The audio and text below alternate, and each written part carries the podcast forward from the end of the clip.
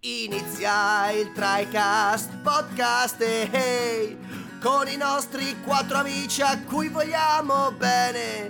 Matt, Mattia, Eric e poi c'è anche quell'altro che come si chiama? Uh, Francesco, Carlo, Alessandro, Ale, Ale, Alessio hey, hey, Inizia il TriCast podcast e hey, allacciatevi le cazzo di cinture La grande paura, a un certo punto non siamo comparsi, era tutto vuoto. Buongiorno a tutti quanti ragazzi, benvenuti a questo TriCast Show, la grandissima paura Buongiorno ragazzi, ho per tutti. 400 cose aperte qua, veramente Buonasera, buonasera.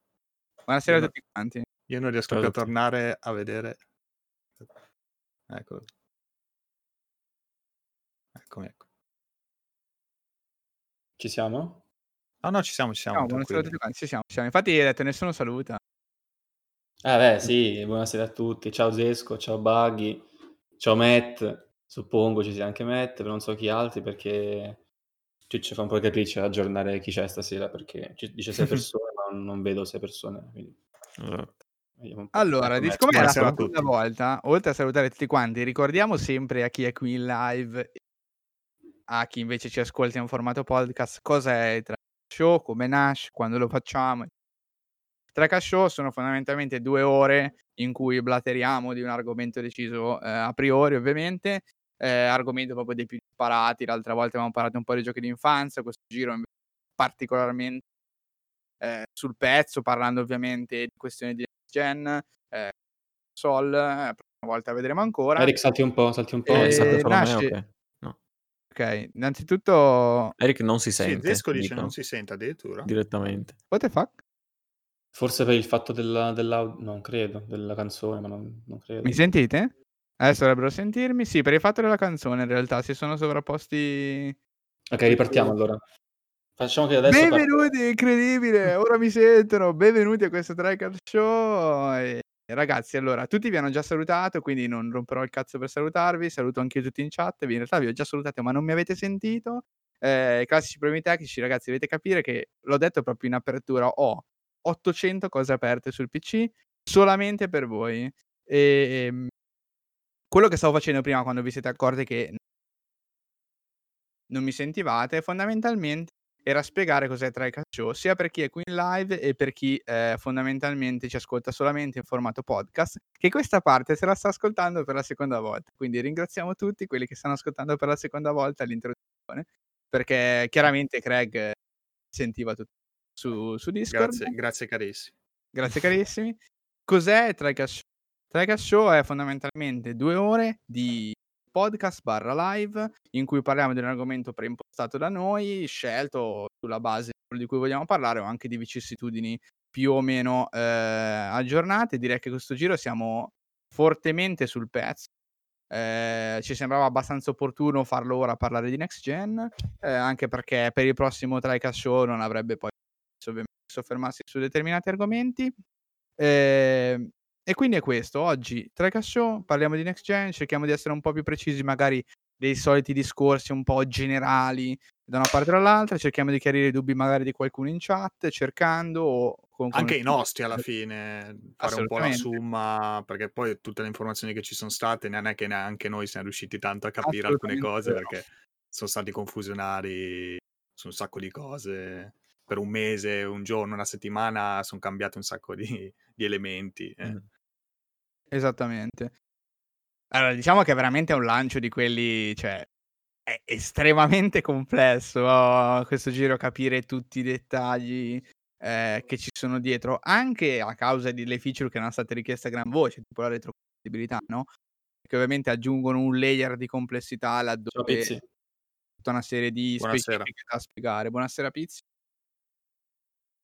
C'è veramente un sacco, un sacco di, di cose di cui, di cui parlare. Per questo abbiamo preparato una live che fondamentalmente è un podcast che è ripartito in nove sezioni, cioè nove argomenti solamente per voi. Nel frattempo c'è Matti in live che ha una faccia veramente che se potesse prendere il cappio...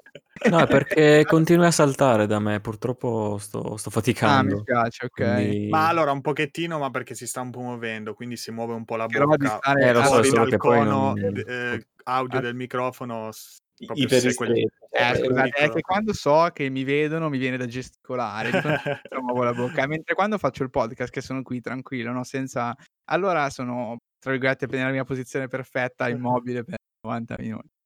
Ehm, ok, quali sono gli argomenti? Innanzitutto tiriamo fuori l'outline di eh, questo Show. Guardate che roba, che Guardate che lavoro, roba, ragazzi, lavoro che professionalità. impeccabile di eh, Mattia.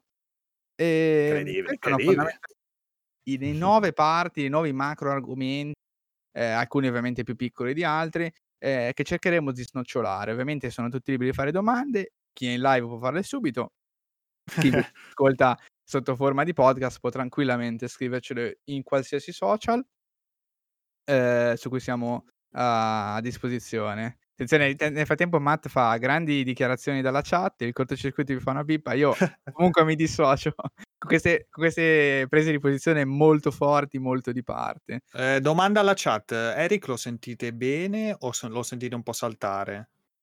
Fatemi sapere se mi... Perché abbiamo Eh. qualche problemino tra di noi, quindi volevo un attimo capire se un po' lo sentite saltare, ma lo capite lo stesso oppure... Tenete conto che loro non mi sentono tramite Discord, quindi potrebbero non avere i problemi che avete voi. Sì, sì, sì, no, esatto, esatto. Matt, Loro mi sentono abbastanza bene. bene. Ok. Quindi, quindi mi sa che è un po' più problema di Matt in questo caso. Eh, Matt questa sera ha problemi proprio alla linea, quindi cazzarola, speriamo... Pazienza. Ciao Twitcher, benvenuto. Ciao Anche Twitcher, Twitcher che torna sempre, ormai... buonasera, buonasera. Segue sempre. Grazie mille per essere passato anche oggi. Io direi che possiamo iniziare. Tra l'altro, ho lasciato su l'outline per farvela un attimo leggere. Ma non è finita qui, ragazzi, perché non c'è solo l'outline in cui non vedete le nostre faccioni, ma c'è anche della nostra parte, a parte questa è la scena classica, ma nella video scene, ragazzi, Mattia si è spaccato proprio il culo per fare diverse immagini, Sì, sì, solo per voi. Guardate, guardate sulla sinistra di Mattia cosa compare adesso, esattamente il titolo dell'argomento di cui stiamo parlando. Ovviamente partiamo da quelli che sono i giochi di lancio, che è il primo argomento eh, della serie, ovviamente è l'argomento più scottante. Eh, giochi di lancio, un ricco pranzetto di avanti. Eh, per chi non avesse capito, lo spiego io il titolo perché autore del titolo sono io. Eh, perché un ricco pranzetto di avanzi? Perché fondamentalmente sembra che in questa next gen si possa veramente giocare l'infinito, nel senso che se voi avete un, un minimo seguito, diciamo, tutta l'informazione che, che c'è stata dietro, tutte le prove, tutti i test, i gameplay, eccetera, praticamente sembra non essere cambiato nulla rispetto eh, alla, alla vecchia generazione, nel senso che esattamente come quando sono uscite le console, quelle mid-gen, eh, One X e PS4 4 Pro, si era fatta tutta la batteria di test per provare eh, praticamente i giochi migliori che erano usciti fino ad ora a livello grafico, che avevano ricevuto le patch, eccetera. Qui probabilmente sta, sta veramente succedendo la stessa cosa, stessa Sì. identica cosa, eh, con tutti i giochi che ovviamente, grazie alla retrocompatibilità, sono immediatamente fruibili sulle nuove console. Quindi sembra veramente esserci un quantitativo di giochi, tra virgolette, di lancio in questa generazione, però è di avanzi, nel senso di roba che non abbiamo ancora giocato, quella che ci interessa. Non sono tutti titoli nuovi, quindi c'è questa un po' percezione che da una parte è giusta perché c'è effettivamente tanta roba che può far girare nelle nuove console, dall'altra parte però sono tante cose che sono uscite tempo fa e quindi di conseguenza hanno un appeal sicuramente diverso rispetto al gioco di lancio nuovo. Sol. Infatti è uno dei più convenienti probabilmente di, di sempre, immagino, perché come prezzi, come, come altro è imbattibile l'offerta, a ambo le le parti. E invece i giochi sì, quelli mancano, le novità, però sappiamo bene che arriveranno, diciamo comunque anche nell'arco del prossimo anno qualcosa di, di interessante sicuramente arriverà. E poi Speriamo. vabbè, capendo un po' meglio come funziona il mercato, diciamo che a parte i grossi, grossissimi problemi che ci sono stati in questo 2020 terrificante, abbiamo visto quanto abbia colpito, al di là del mondo in sé, però ecco, il mondo dei videogiochi comunque ne ha, ne ha subite parecchie, parecchi danni, ecco, proprio rimanendo in ambito videogiochi. Quindi, quindi sì, ci sta, ecco, questo lancio forse tiepido, o magari, magari no, magari non, non hanno cambiato A carte in Nintendo non piace questo elemento. Quindi 24 Eh, milioni di copie di Animal Crossing loro no. Non vedono, non Esatto, loro nessun problema sì, per sì, tra, loro. beh, tra i eh. due litiganti il terzo gol alla fine, loro non sono vanno, vanno per la loro strada, hanno questa autostrada davanti a, a loro così che continuano Clamoroso, a veramente. proseguire, niente, Switch distrugge tutto. Un Alla fine, autocarro proprio, gigantesco. Tiepido però è sempre, almeno eh, dal lato, lato PlayStation, è uno dei migliori lanci degli ultimi, Sì, delle sì. ultime generazioni però.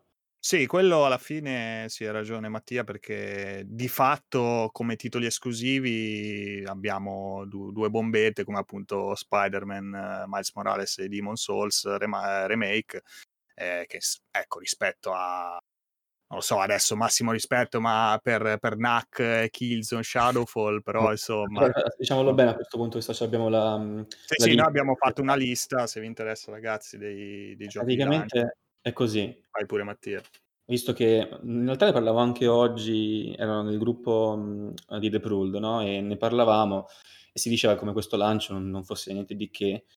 Io ho detto, "Eh, effettivamente ragazzi, n- non è proprio così, cioè magari può essere soggettivamente niente di che, ci sta, è normalissimo, perché magari se uno voleva giocarsi eh, non un remake e non uno standalone DLC... Ho, ho la eh, risposta per te, vai avanti, ma io ho già la risposta in canna a questa cosa, vai pure. Ok. Per uno che non si può, che non si vuole giocare né un remake né uno standalone DLC, ci sta che possa essere un lancio entusiasmante. Ma a conti fatti, guardando dal punto di vista del- dei titoli di lancio, alla fine questo di PlayStation 5 è uno dei migliori lanci delle scorse due generazioni. Perché, cioè, guardando adesso fisicamente la lista, sì, di sì. PlayStation 5 al lancio ci sono Astro Spray Room, che comunque ho, visto un po' in giro e ho, letto, non, sembra neanche tanto male. È un, è un platform super eh, dedicato a Sony, con un sacco Sì, di reference. gratuito tra l'altro inserito nella PlayStation 5 già È già preinstallato con un sacco di reference, eh, per, per dire, a un certo punto si vede anche la spada di Cloud eh, infilzata in una piattaforma, per dire, cioè quindi super legato a quello che è stata Sony, la sua storia, le sue esclusive anche passate. Ehm, quindi neanche tanto male. Poi c'è Demon Souls, quindi il remake di Bluepoint eh, Studios, eh, che praticamente è sotto l'egida di PlayStation Studios, e quindi è il remake eh, del gioco Demon Souls con pochissimi ritocchi dal punto di vista mh, strutturale, ma tantissimi dal punto di vista dell'estetica, quindi diventa praticamente il Souls più bello di sempre, però a livello di meccanica è rimasto 90% immutato. Ci, ci sta perché ovviamente non era comunque il, non era il, il, l'obiettivo fare un remake Certo. anche del, della struttura di gioco. Tipo una cosa che ho cambiato, non so se gli altri vogliono saperlo effettivamente, è una stupidaggine, hanno cambiato al- alcune mh, piccolezze per rendere il gioco un po' più fattibile anche dal punto di vista della raccolta di risorse, ma una roba molto... mh, vabbè che poi ci sta alla marginale. fine al- alcune Sì, cose grezze erano proprio inutili appunto per, per- togliere quelle cose grezze che erano proprie de- del Demons de- degli altri tempi. Poi Ah, c'è sta. Sackboy, una grande avventura, che è sempre un platform che si pone un po' come il tra, 350 virgolette il Super Mario eh, di lancio per PlayStation 5. E poi Spider-Man, Spider-Man Miles Morales, che è un DLC standalone, quindi dura dalle 7 alle 10 ore. Poi se vuoi farti un po' tutti quanti gli extra, e dai, se ti giochi un gioco del genere, comunque cioè vai un po' anche a esplorare, Certo. a vedere un po' il tuo acquisto, non penso che vai dritto con le missioni principali e te lo finisci in Anche perché ore. per quanto lo paghi. Eh, anche per questo, co- costa, eh, costa Sì, 60. 60 sì 60. Eh, con lo switch di prezzo potrebbe essere, diciamo, il vecchio 49, una roba del genere, e costa 90 se viene comprato con l'addizione di Spider-Man PlayStation 4 Remastered. Quindi ehm, ovviamente è molto ghiotta anche l'edizione che costa 90 perché ti prendi un, no un bel 80 forse eh? Era 80, non, non 80, sì non 80 99? 80 mi Ah, pare la- lo confuso. Ultimate Ah, l'altro- ah, meglio Sì. ancora. Cioè, a questo sì, punto sì. per uno switch di prezzo non, non assurdo, ti porti a casa un gioco completo in più, un botto di ore di, di gioco, a questo punto ci sta che possa essere ripetitivo, però quel pacchetto è quello. Comunque ti porti a casa Spider-Man PlayStation 4, che è comunque un ottimo mh, action e free roaming a tema superioristico, e ti porti Spider-Man, Spider-Man Miles Morales, che comunque non ripete troppo, da quello che ho letto anche nelle recensioni dal punto di vista di gameplay, e comunque diverte, rimane interessante. Quindi se vogliamo essere Vabbè. pignoli esce però anche per PS4 quindi diciamo che rispetto agli altri sì, tre sì, sì. Non è un'esclusiva, pun- cioè non è un'esclusiva potentissima, Sì, sì. però ovviamente ha i suoi pregi su PlayStation 5. Certo. Diciamo eh, che poi parliamo anche più avanti dal punto di vista delle possibilità che dà il controller, del, dal punto di vista grafico, il ray tracing eh, e, e gli FPS ovviamente. Sì, sì, sì. Quindi abbiamo per PlayStation 5 Astro, Demons, Sackboy e Miles Morales. Se vogliamo guardare la PlayStation 4... Insieme, insieme anche comunque ricordiamolo perché poi sembra perché è giusto secondo me anche dare eh, l'idea di quantità. Chiaro che questi Esatto. sono i titoli esclusivi, ma poi tutte le terze parti stanno uscendo come Assassin's Creed, Legion, Sì, cioè, certo. quindi comunque Sì. ti compri PS5 e hai questo più il resto. Quindi considerati anche la mole di titoli terze parti che stanno uscendo, soprattutto Ubisoft che questo mesetto diciamo sta facendo un po' da padrone prima probabilmente prima dell'uscita di Cyberpunk eh, pubblicizzando sia Legion che, che Assassin's Creed Valhalla, cioè comunque a me mi sembra che di titoli grossi da giocare per la next gen in generale ce ne siano. Che poi non siano altrettanto soddisfacenti, poi forse questa è un'altra questione, però Sì, comunque numericamente cioè, ce ne sono. Poi pure avanti. Scusa. E... No, no, ma ci sta come argomento perché eh, adesso stiamo dicendo esclusiva, ma comunque a livello globale ci sono ovviamente altri giochi da giocare. E poi considerate anche che ci sono stati alcuni delay, alcuni rinvii, tipo Kina o Ratchet Clank sarebbero dovuti uscire comunque a breve, molto a breve su PlayStation. Dovevano essere di, di lancio loro. Kina mi di lancio, Kina Ratchet sicuro. non mi ricordo. No, Ratchet mi pare di no, avessero No? detto che no, era nella Ratchet finestra di lancio, ma non il lancio. Esatto. Mm. Quindi diciamo che avremmo avuto anche due giochi in più, tra cui uno molto interessante che appunto è Kina. Quindi a diciamo mh, covid free sarebbe stato un lancio veramente importante a PlayStation 5, diciamola così. Se guardiamo invece a PlayStation 4 abbiamo DC Universe Online, che è un, appunto l'MMO di- della DC, che in realtà è anche su PC, Sì. Flower, Sì, però era di Sony, proprio prodotto da Sony. Ok, ok. Mm. E abbiamo Flower, che era dei Dead Cane Company, eh, Mm-hmm. non è ovviamente il titolo che ti fa gridare al miracolo e ti fa, dice- ti fa dire voglio una PlayStation 4, però... No, era abbastanza fallimentare in Ma realtà aspetta, in però confronto a giorni. Però aspetta, Flower non era anche il PlayStation 3, Ale? Sì. Quello era Flow. Cosa? Non era Flower? Sicuro, io giocai, io giocai Flower su PlayStation 3. Lo giocai Aspetta, col aspetta. Axis. Ah, Sì. Vado a cercare anche io. Eh, ragazzi, puntate i vostri soldi perché io adesso cerco e... No, no, no, c'era Flow, eh? quello, quello degli abissi. Però No, poteva era essere anche entrambi anche. anche Ah, Flower. Flower Ok, e, e Flow sono per PlayStation 3, sì. Ok, ok. Allora niente, non è Flower. Il Flower non dimenticatelo. Il Flower è anche barato. PlayStation 3. Infatti mi ricordo che giocavo col Six Axis. Va bene, allora abbiamo DC Universe Online, Hohokum, che... È. Che, no- che non ricordo bene. No, so che è un giochino carino, uscito anche per Vita, mi pare, però non, eh, non lo ricordo bene. Povero Sì, Mi ricorda, mi ricorda un- una sorta di Locoroco. Comunque, Hohokum, Killzone Shadowfall, che è un FPS, eh, secondo me, da un, da un potentissimo eh, core artistico di concept, però Mm. l'ho giocato anche spinto da questo e non l'ho finito, quindi eh, non, non mi ha preso più di tanto, l'ho proprio lasciato a metà. Cioè, è ancora lì su PlayStation, tipo a metà gioco. Blindside 2, eh, anche questo Sony MMO che ricordo. Resogun. Guarda Resogun- come ha saltato Knack, il povero Knack. Ah, non l'avevo visto. Knack, scusate, il grande Knack che doveva essere veramente la nuova mascotte di Sony che invece ha fallito in modo incredibile perché era un, cioè era un platformer senza particolare guizzo in nessun, eh, in nessun campo. A Baggy è Resogun- piaciuto. Resogun che invece, che invece consiglio perché è un ottimo gioco di, dei, chiama? degli Housemarque Studio che adesso devono fare anche uscire Rival ehm, e The Playroom, quindi vabbè. Si chiamava Quindi- Sì. The Playmoon è il simil Astrobot alla Astro fine. Ah, sì. Credo siano sempre loro, tra l'altro. Sì, sì, sì, eh, Eh. Playroom praticamente c'era sempre il personaggio di Astro, quindi Eh, sì. sì, sì. Sì, perché Però- c'è Japan Studio che fa sti mini. Hanno fatto anche quello lì poi famoso per, eh, per il PlayStation VR, che è uno dei migliori giochi. Sì, alla fine, che alla VR, fine sono quelli proprietari. Mattia, scusa, le- Dimmi. Ti, ti correggo, non è Arrival ma Returnal di Housemarque. Returnal, eh, Arrival. Beh, Arrival, Arrival. Madonna, ragazzi. No, Arrival, No, comunque cioè, faccia- facciamo già un, un confronto, mettiamo già un Demons, uno Spider-Man, ma anche un Sackboy, un Astro, che comunque sembrano ben fatti, cioè non è che dici che sono un miracolo, ma sono sempre un gioco, tra virgolette. Sì, diciamo che. Sackboy e divertente, Astrobot sono in linea, no? Con, con quello che usciva prima. Di, tra virgolette, in più c'è Demons Sì, e Spider-Man sì. che sono non solo in più, ma sono anche i titoli più grossi. Cioè, è proprio il titolo grosso che mancava, forse Esatto. appunto solo per PS4 Killzone aveva questo Sì, impatto, ma era comunque uno grosso. solo.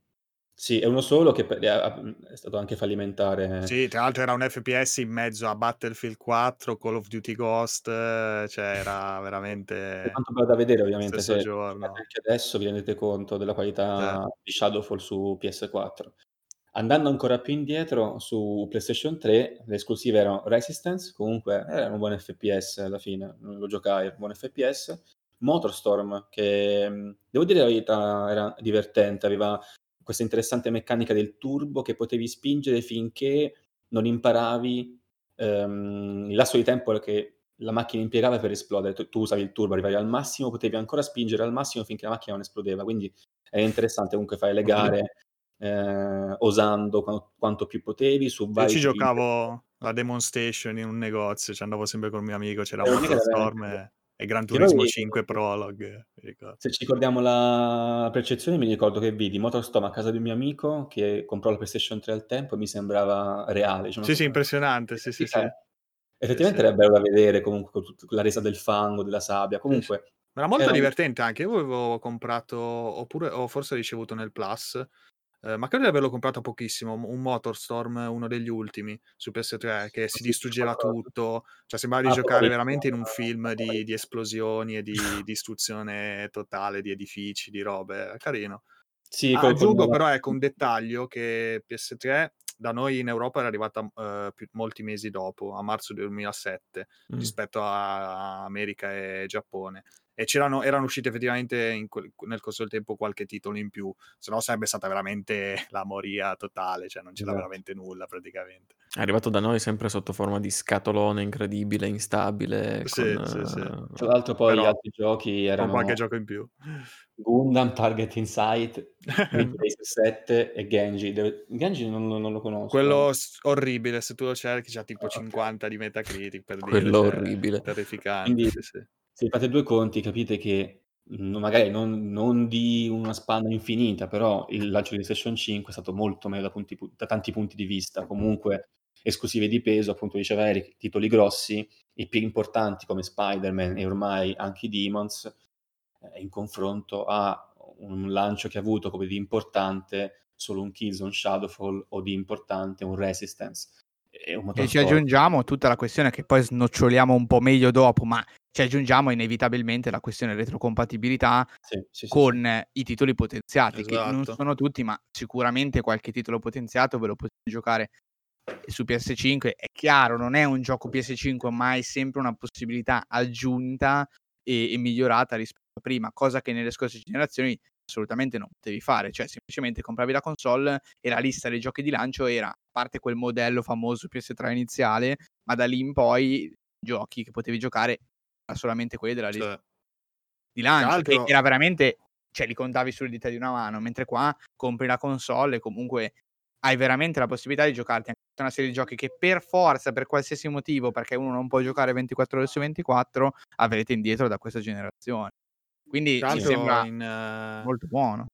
in, questo, in questa generazione c'è pure tutta una- quella serie di, di servizi che sono nati nel corso degli anni e vedi un Sony che comunque ti propone il PlayStation Plus Collection che magari per molti è una cavolata però per chi si compra una PS4 e una PS5 come prima console o comunque passando a PlayStation veramente con una spesa piccolissima o comunque anche se ti fai un anno di Plus che spendi 60 euro hai tra le mani una marea di giochi cioè c'è veramente praticamente quasi tutte le esclusive eh, escluse veramente The Last of Us 2 e, mm, e Ghost of Tsushima che sono le più recenti ma per dire c'è anche Days Gone dentro c'è God of War c'è The Last Guardian cioè c'è di tutto più altri giochi di terze parti Batman Fallout cioè è veramente 60 euro eh, per un, adesso non mi ricordo il numero ma tantissimi giochi e prima non esisteva sta roba cioè magari spendevi veramente set- 60 70 anzi eh, compravi un gioco sperando fosse bello e ti beccavi Genji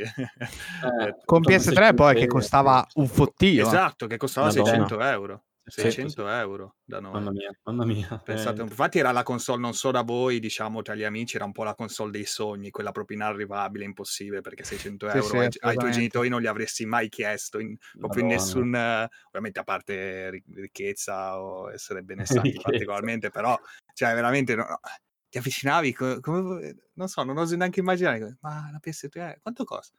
Sì. Quanto? Qua- Cosa hai detto?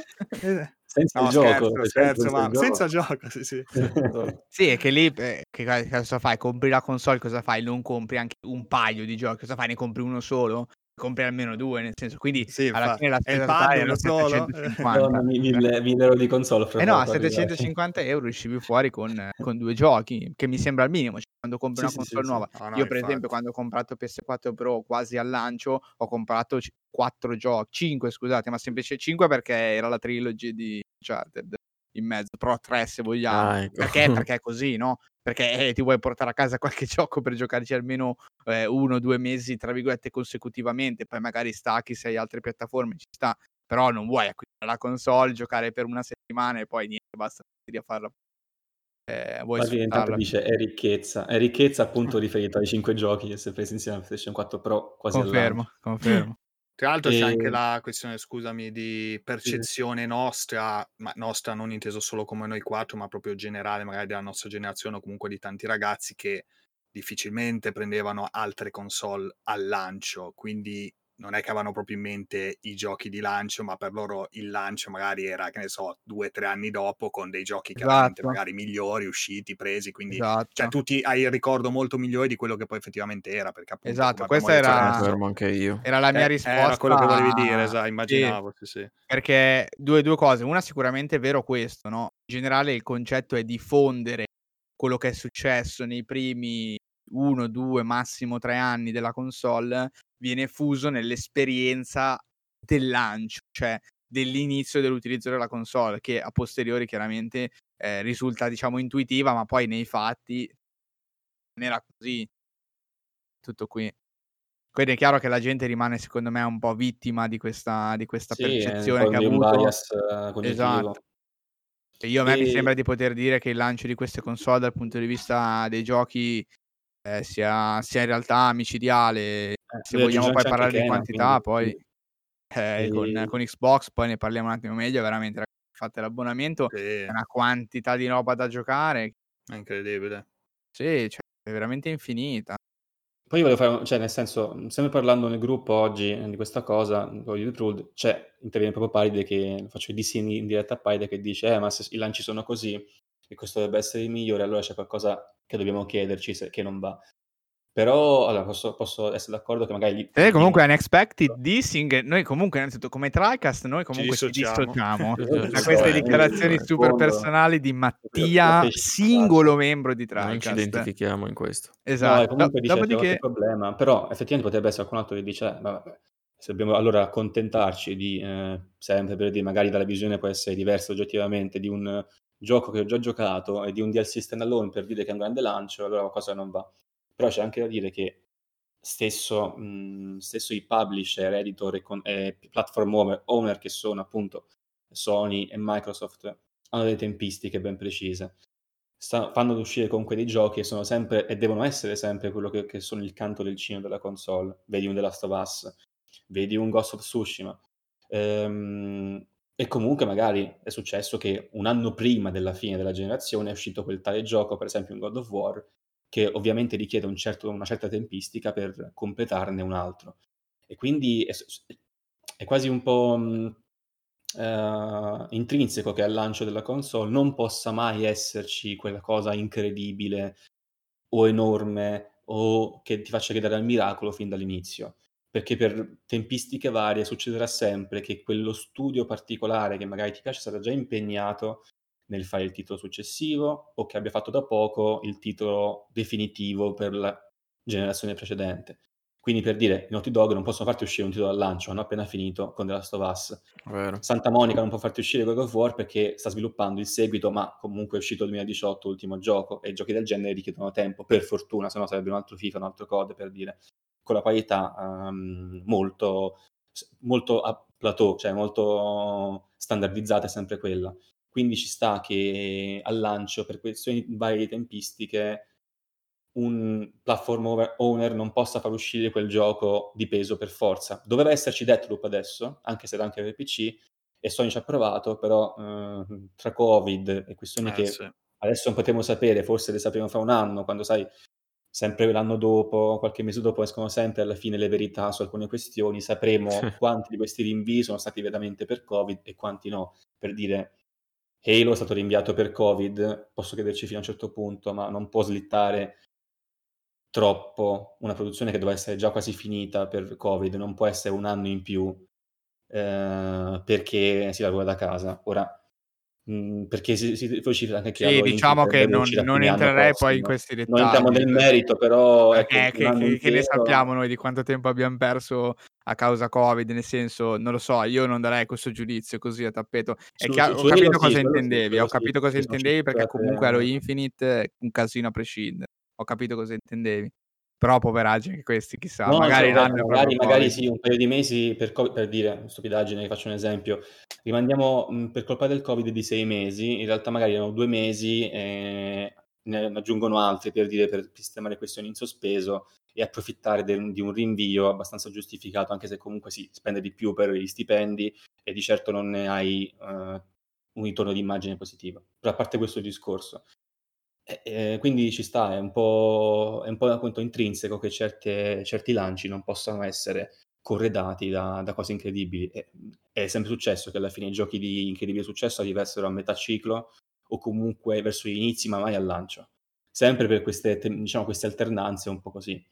Eh, Però, Ricordiamo anche, scusami, che salvo eccezioni comunque le esclusive già di base sono quelle che smuovono meno in assoluto, cioè i giochi comunque che noi abbiamo escluso da queste liste sono i classici appunto sportivi regolari ogni anno, eh, gli Assassin's Creed comunque che escono sempre al lancio, già- sono sempre usciti diciamo al lancio, eh, e altri grossi sparatutto, insomma, che sono quelli che poi vendono veramente l'infinito, molto di più poi rispetto al, al- all'esclusiva importante di lancio. Ecco, magari potrebbe essere ecco, l'anomalia per dire di questa generazione proprio Spider-Man, visto che è l'IP fortissima ed è un'esclusiva. Eh, potrebbe essere magari quello che effettivamente vende tanto al pari Sì, di, un, sembra. di un multipiattaforma.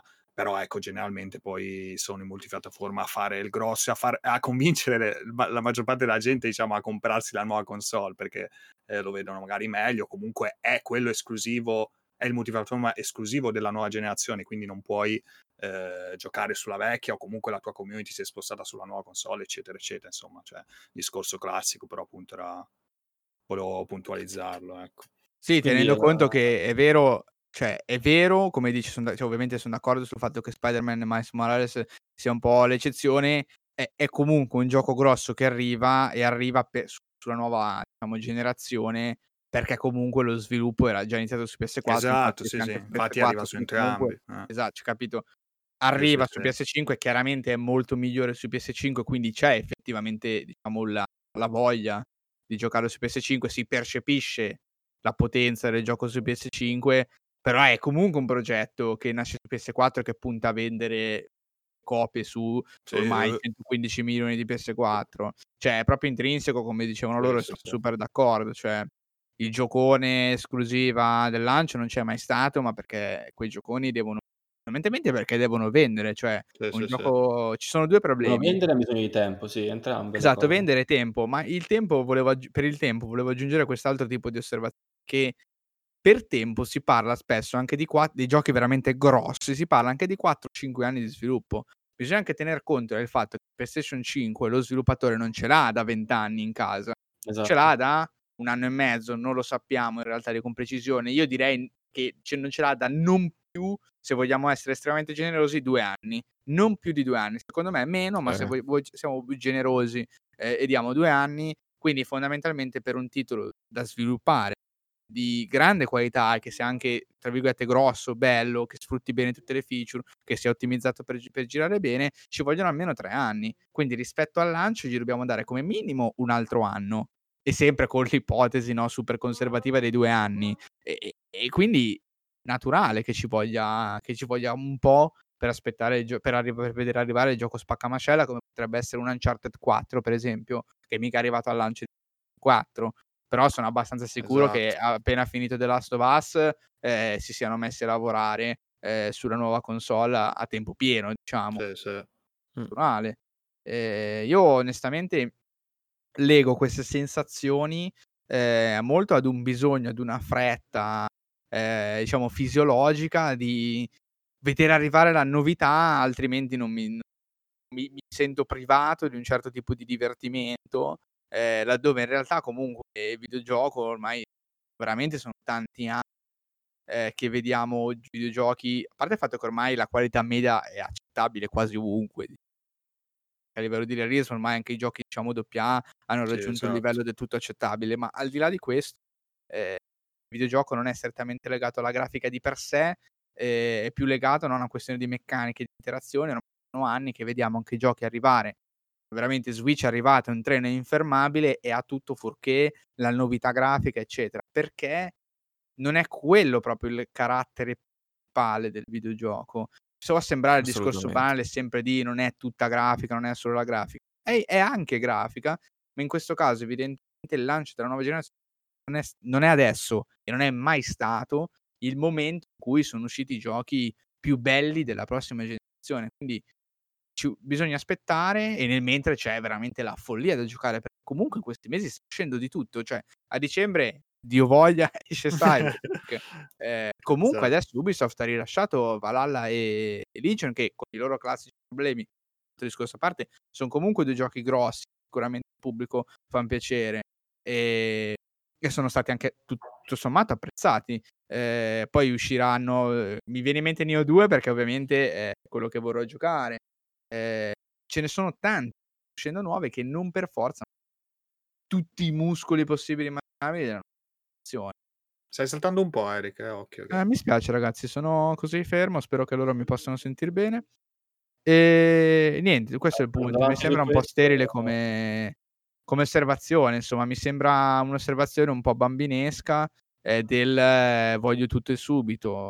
O magari sì, semplicemente non conosci ciò che c'è dietro, quindi appunto la risposta è questa. Eh, ci sono alternanze di tempi necessarie e anche appunto di, tem- di tempi non solo perché ho finito questo, dammi il tempo di iniziare quest'altro, ma anche appunto di avere la tecnologia in mano. Anche l'altra volta parlammo di, di God of War, dice, ma effettivamente potrebbe anche, poteva anche uscire al lancio con la, con la distanza di tempo, però questi quando hanno avuto PlayStation 5 Dev Kit per poterci sviluppare sopra, quindi devi anche capire quando hanno avuto in anticipo, tra virgolette, la tecnologia neanche finale per lavorarci sopra. Quindi c'è tutto un concatenarsi di, di elementi che porta i giochi anche più interessanti a dover uscire per forza dopo il lancio. È una cosa mh, proprio È intrinseca. fisiologico, esatto. Sì, Cioè, fisiologico, fisiologico. E infatti già, già una cosa abbastanza mh, nuova invece è stata appunto il, lo sforzo di Bluepoint e Sony per portare Demon Souls al lancio, cosa che non era quasi mai vista come operazione. È vero che solo appunto grafica, e questo magari è anche un motivo per cui ci sono, c'è, c'è avuto di meno, però è successo. Però muovendosi anche, muovendoci anche su Xbox, la situazione è un po' più grave. Solo es- parlando solo di esclusive, quindi perché adesso stavo guardando appunto i giochi di lancio. però, Hai insomma, visto? No, di cosa ho segnato io eh, quando ho preparato le esclusive? Cosa ho messo? sulle esclusive ha messo praticamente esclusive Xbox Series X e Series S eh, dei tre pun- i tre puntini ciascuno. perché non c'è veramente niente. Ovviamente, ovviamente scherzando, esagerando, sì, però di certo. fatto, appunto, Però, eh, l'uscita esatto. nuova non, non c'è, è mancato, diciamo, l'Halo Infinite rimandato e sostanzialmente non, Non nessuno ha fatto niente, ecco, è mancato anche il Forza Motorsport per dire. Diciamo- diciamola Eh, così, se è un PC performante, buono, che- che ti fa girare i giochi che desideri, ecco, non hai veramente motivo di, di comprare un Xbox. Anche per tutta la questione di ecosistema eh, Game Pass eh, e, e cloud, per dire che poi vabbè, deve ancora arrivare sul computer, però ci sarà. Quindi, avendo un buon PC, è veramente inutile comprare una, una Xbox Series X e Series S, perché conti fatti adesso almeno, ma anche in futuro, perché le esclusive, cioè se non, se non eh, tutte, il 99% usciranno anche per PC. Quindi è una Sì, scelta un po' più infatti, scusami, ti fermo subito. In realtà non ti fermi, faccio un'osservazione aggiuntiva.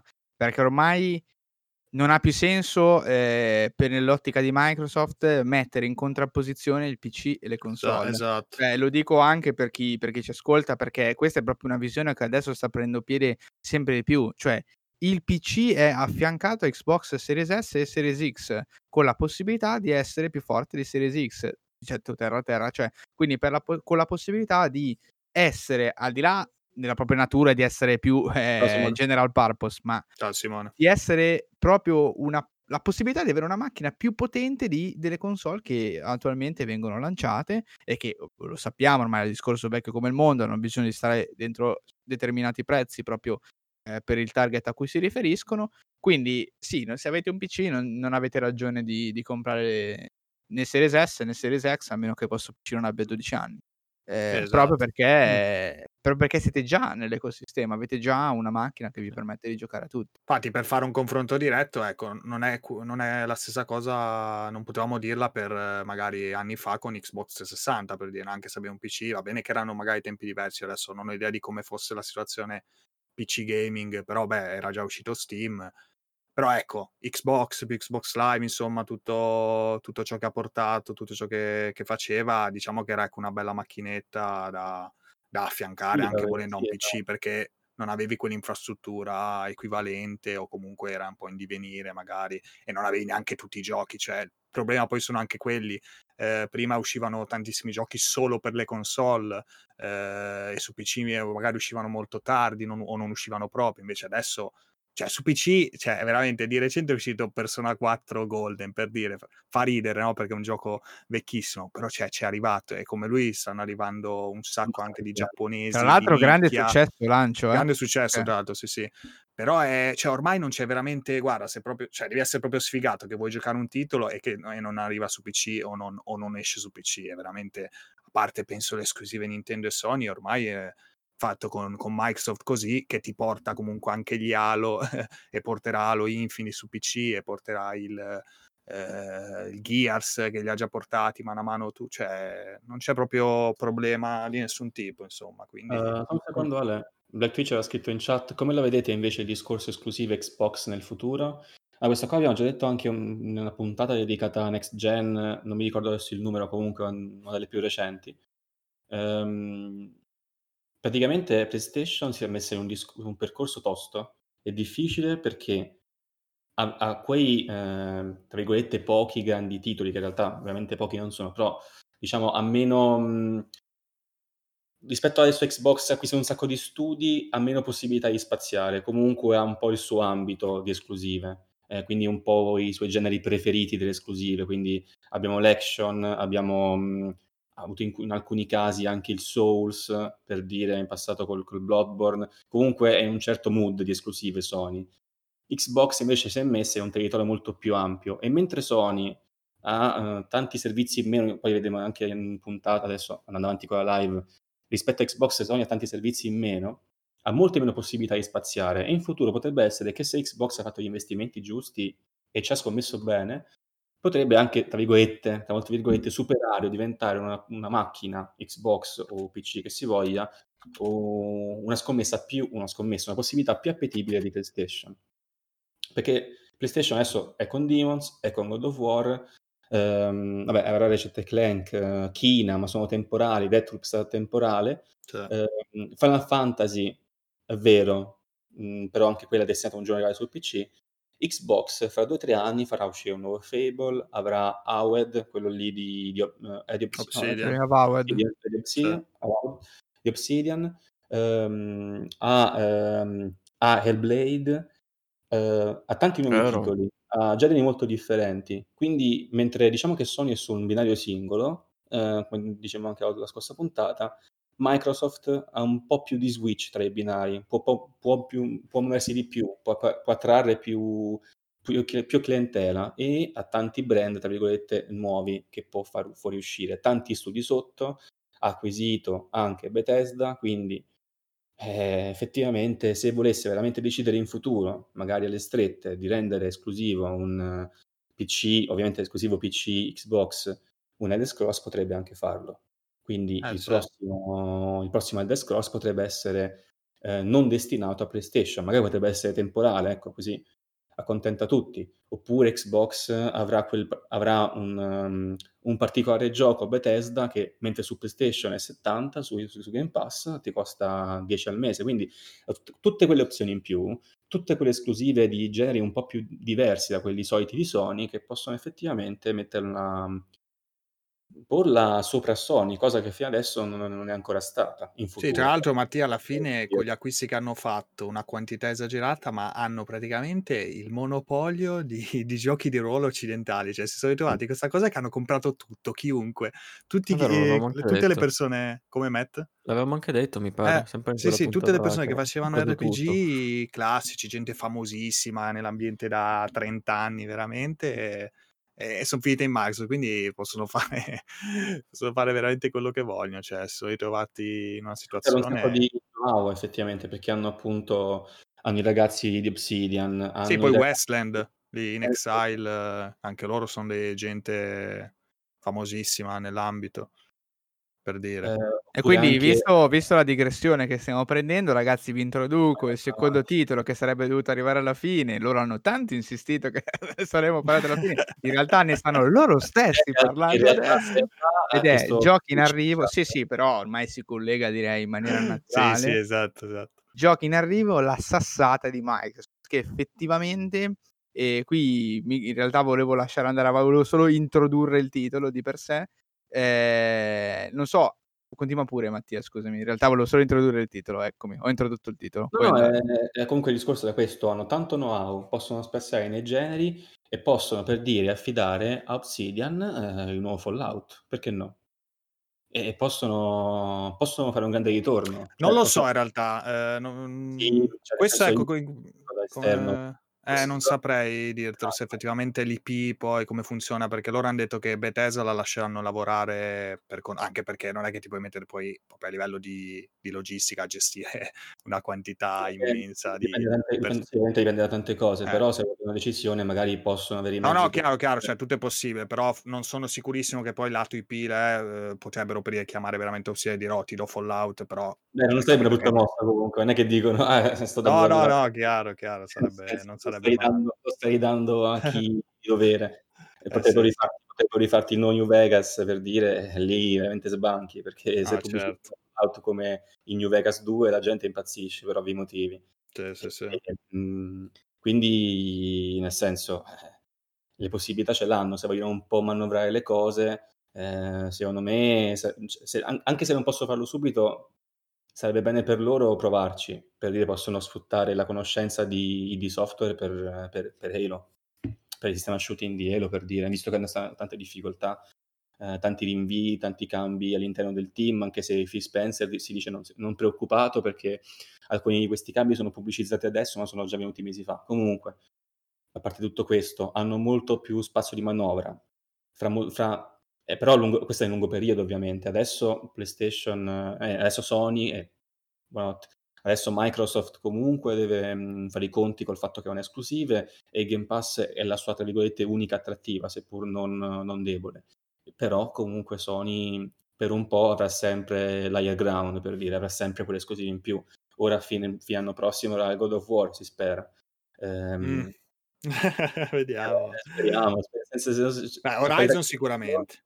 Avrà- ah, eh, poi dai Conf- diciamo abbastanza confermato. Ecco, God of Quindi- War eh, aspetterei magari aspettarselo dal 2021. un reset in più e si spera anche un God of War in più. Cioè, comunque per un po' PlayStation avrà eh, l'upper end, però quanto durerà? Ciao Carcassa, ciao conigliastro. Di... Ciao conigliastro. E quindi vediamo, vediamo un po', perché come detto, in futuro Sony potrebbe prendersi la sua rivincita. Ovviamente è un piano a lungo termine, molto a lungo termine. Quindi, cioè, per dire Fable Ma Microsoft anni. intendevi? Eh, Microsoft, scusate. Sì. Molto Già cioè, fa- nei prossimi anni. ehm, Sì, sì. Il nuovo titolo di Obsidian comunque ci, ci vuole tempo. Eh, in ogni caso, anche per il prossimo Elder Scrolls, eh, qualunque decisione faccia Microsoft ci vuole tempo.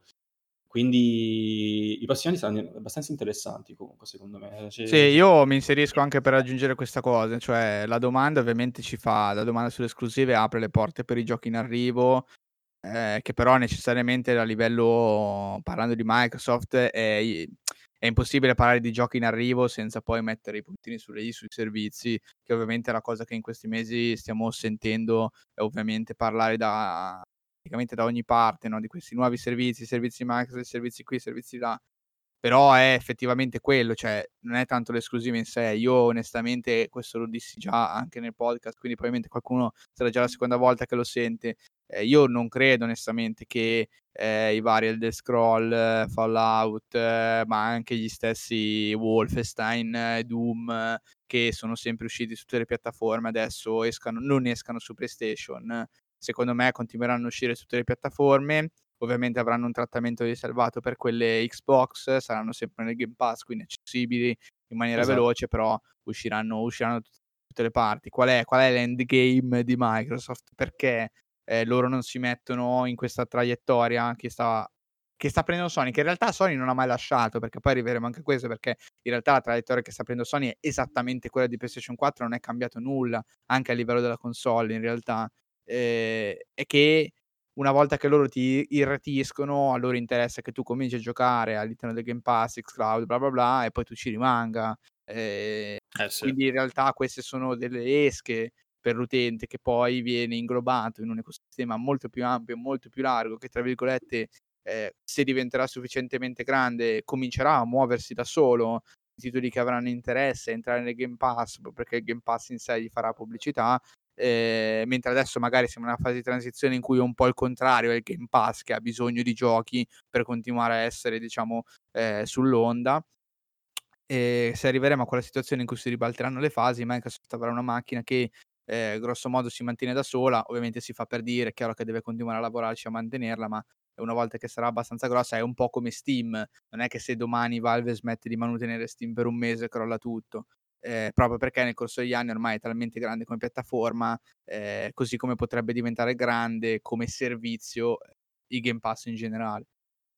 Quindi sì, secondo me la questione console ormai è obsoleta, Ehm, è una questione che secondo me è vittoriosa solamente per gli studi come Nintendo che sono veramente in grado di sganciarsi, ehm, dal tempo, cioè che non hanno bisogno a parte che hanno una produzione a livello numerico gigantesca che hanno creato nel corso degli anni comunque delle esclusive terze parti, cioè sviluppate a terze parti che ormai sono storiche. Vedi il titolo di Monster Hunter che arriverà sempre sulla console Nintendo eh, sì, sì. per avere il proprio titolo portatile, un esempio che a noi è caro, ma ce ne sono tanti altri.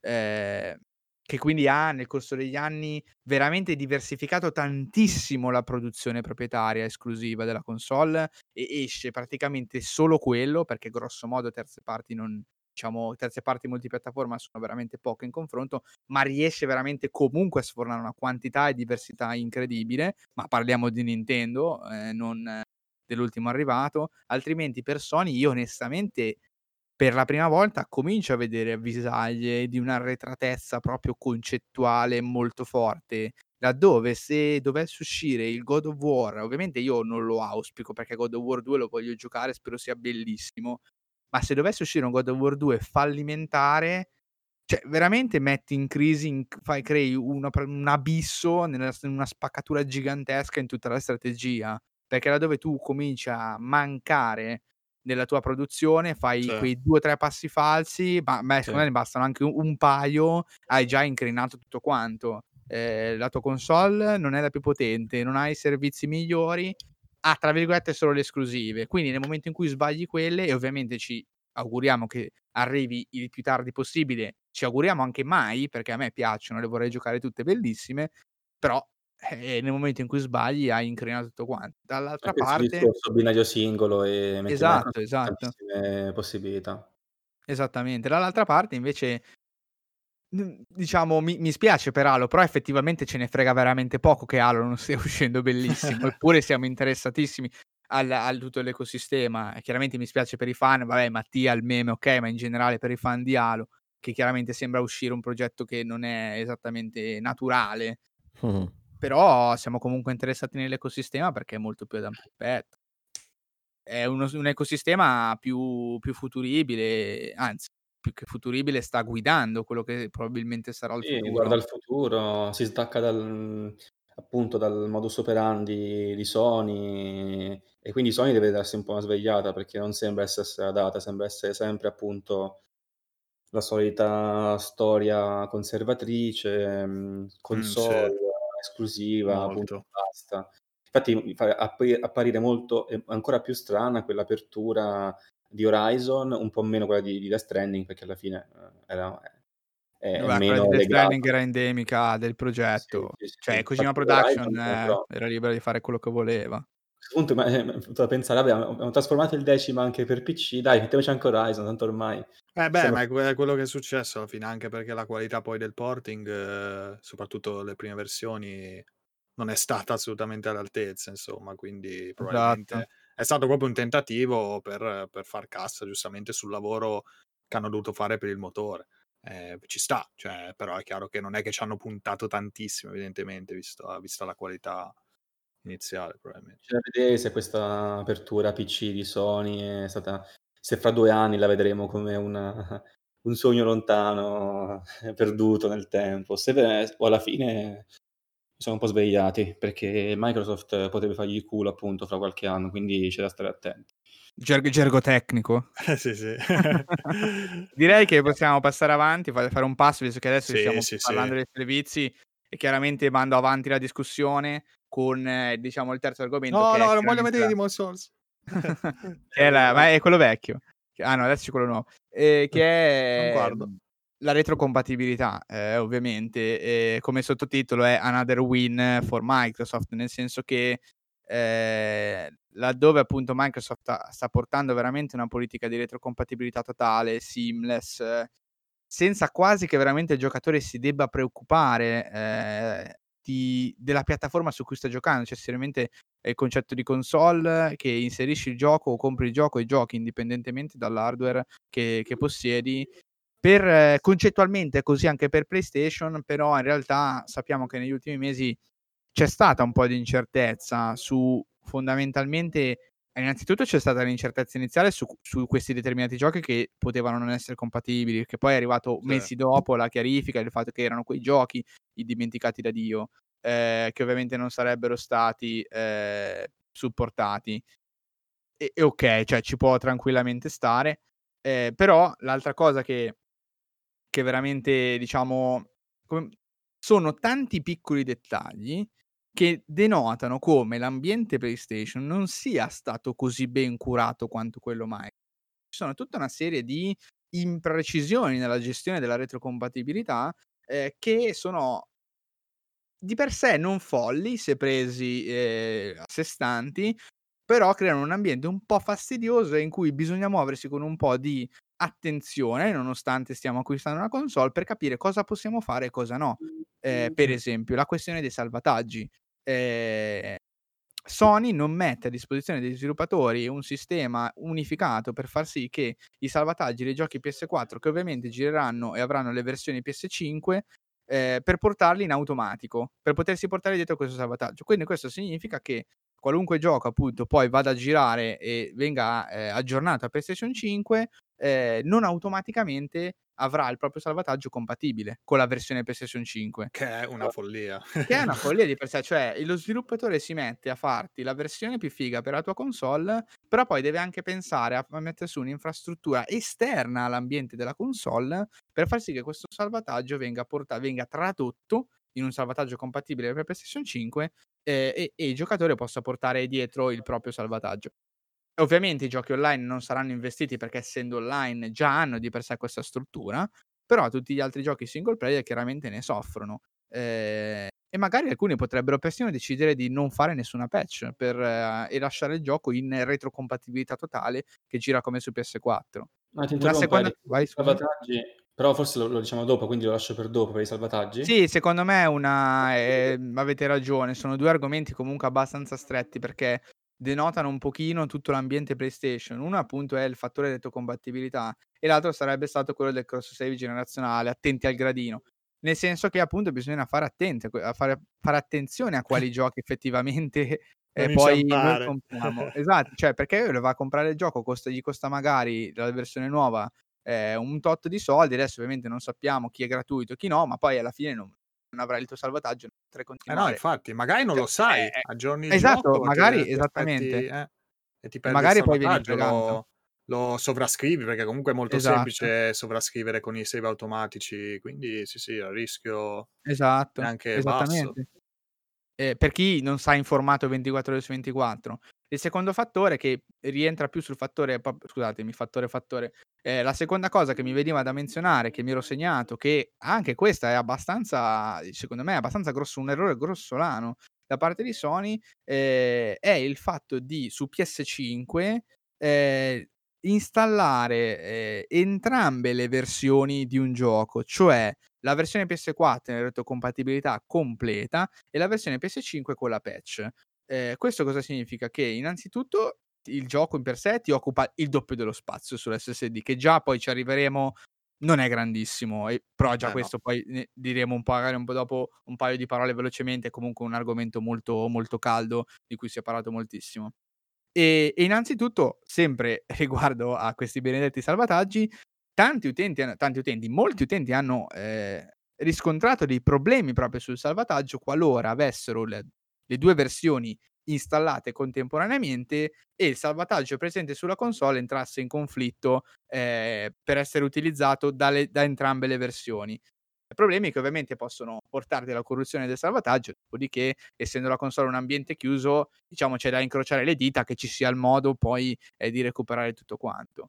Sono tutti questi piccoli passaggi non chiarissimi che Microsoft ha semplicemente risolto con la propria console, lasciando che, ehm, si possa tranquillamente salvare i pa cioè si possa tranquillamente fare il passaggio del salvataggio, ehm, in maniera praticamente seamless. Su tutti i giochi Microsoft per esempio, ehm, lo dicevo anche nel caso della della prova, ehm, che ho fatto di di xCloud, di quei salvataggi che che supportano, ehm, la il cloud ehm, scusatemi, non so parlare stasera, il cloud il cloud save, s di Microsoft son semplicemente quasi seamless, cioè apri il gioco da una parte e se sei connesso a internet ovviamente hai la possibilità, ehm, di avere il tuo salvataggio.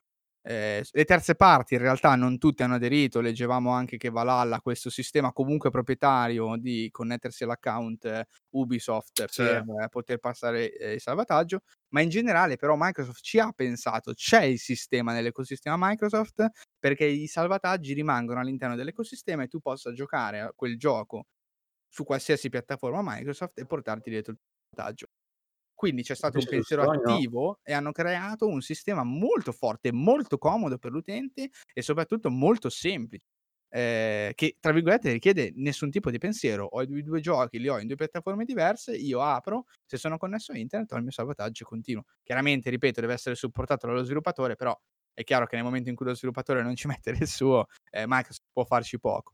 Ehm, quindi speriamo che tutti adottino questo o altri sistemi, però può Microsoft veramente ha pensato a qualsiasi cosa, ehm, l'utente possa aver sentire il bisogno. Mentre Sony appunto tutti questi dettagliucci vengono lasciati lì un un un po' al caso. Ehm, non so se volevate aggiungere qualcos'altro. Eh no, sì, questo appunto su su Sony addirittura questo me l'ho salvato perché seguimmo la insieme la la questione, addirittura nemmeno Spider-Man, ehm, remastered aveva la possibilità, ehm, di trasferire i i salvataggi Sì, appunto vero. PS4 a Spider-Man Remastered PlayStation 5, eventua parlo del gioco base. Ehm, e praticamente le lamentele, ehm, dei giocatori alla fine hanno svegliato un po', ehm, Sony e anche Insomniac, perché alla fine, cavolo, nemmeno sul gioco principale della possi cioè è vero che Sony appunto ha un sistema, se ne sta fregando relativamente poco, tanto loro pensano esclusive che possono portare avanti per sempre, forse non sarà così fra qualche anno, vedremo un po', però appunto, alla fine hanno ascoltato forse le gran tantissime lamentele dei giocatori, il feedback un po' si sono aperti e impa infatti qualche giorno fa Insomniac Games sui social, cioè almeno come annuncio eh, sui social, così se te lo perdi, eh, non non saprai mai ehm, o forse esce un messaggio nel gioco, non so, che Insomniac ha, uhm, dopo le lamentele abilitato il save transfer tra PlayStation 4 e PlayStation 5. È proprio un update del gioco, quindi è un update che aggiunge 3, ehm, tute nuove per per Spider-Man e in più aggiunge la funzionalità di ehm, di save state per ehm, di save state, trasferimento dei Save per PS4, PS5. E quindi, nel senso, eh, vedete è un po' così, alla fine Insomniac ha dovuto fare comunque un update dedicato al gioco stesso, non è non è mai stato qualcosa di pensato fin dall'inizio. Si hanno un po' cagati probabilmente hanno detto: "Vabbè, facciamo facciamo 'sta roba", almeno sui giochi principali.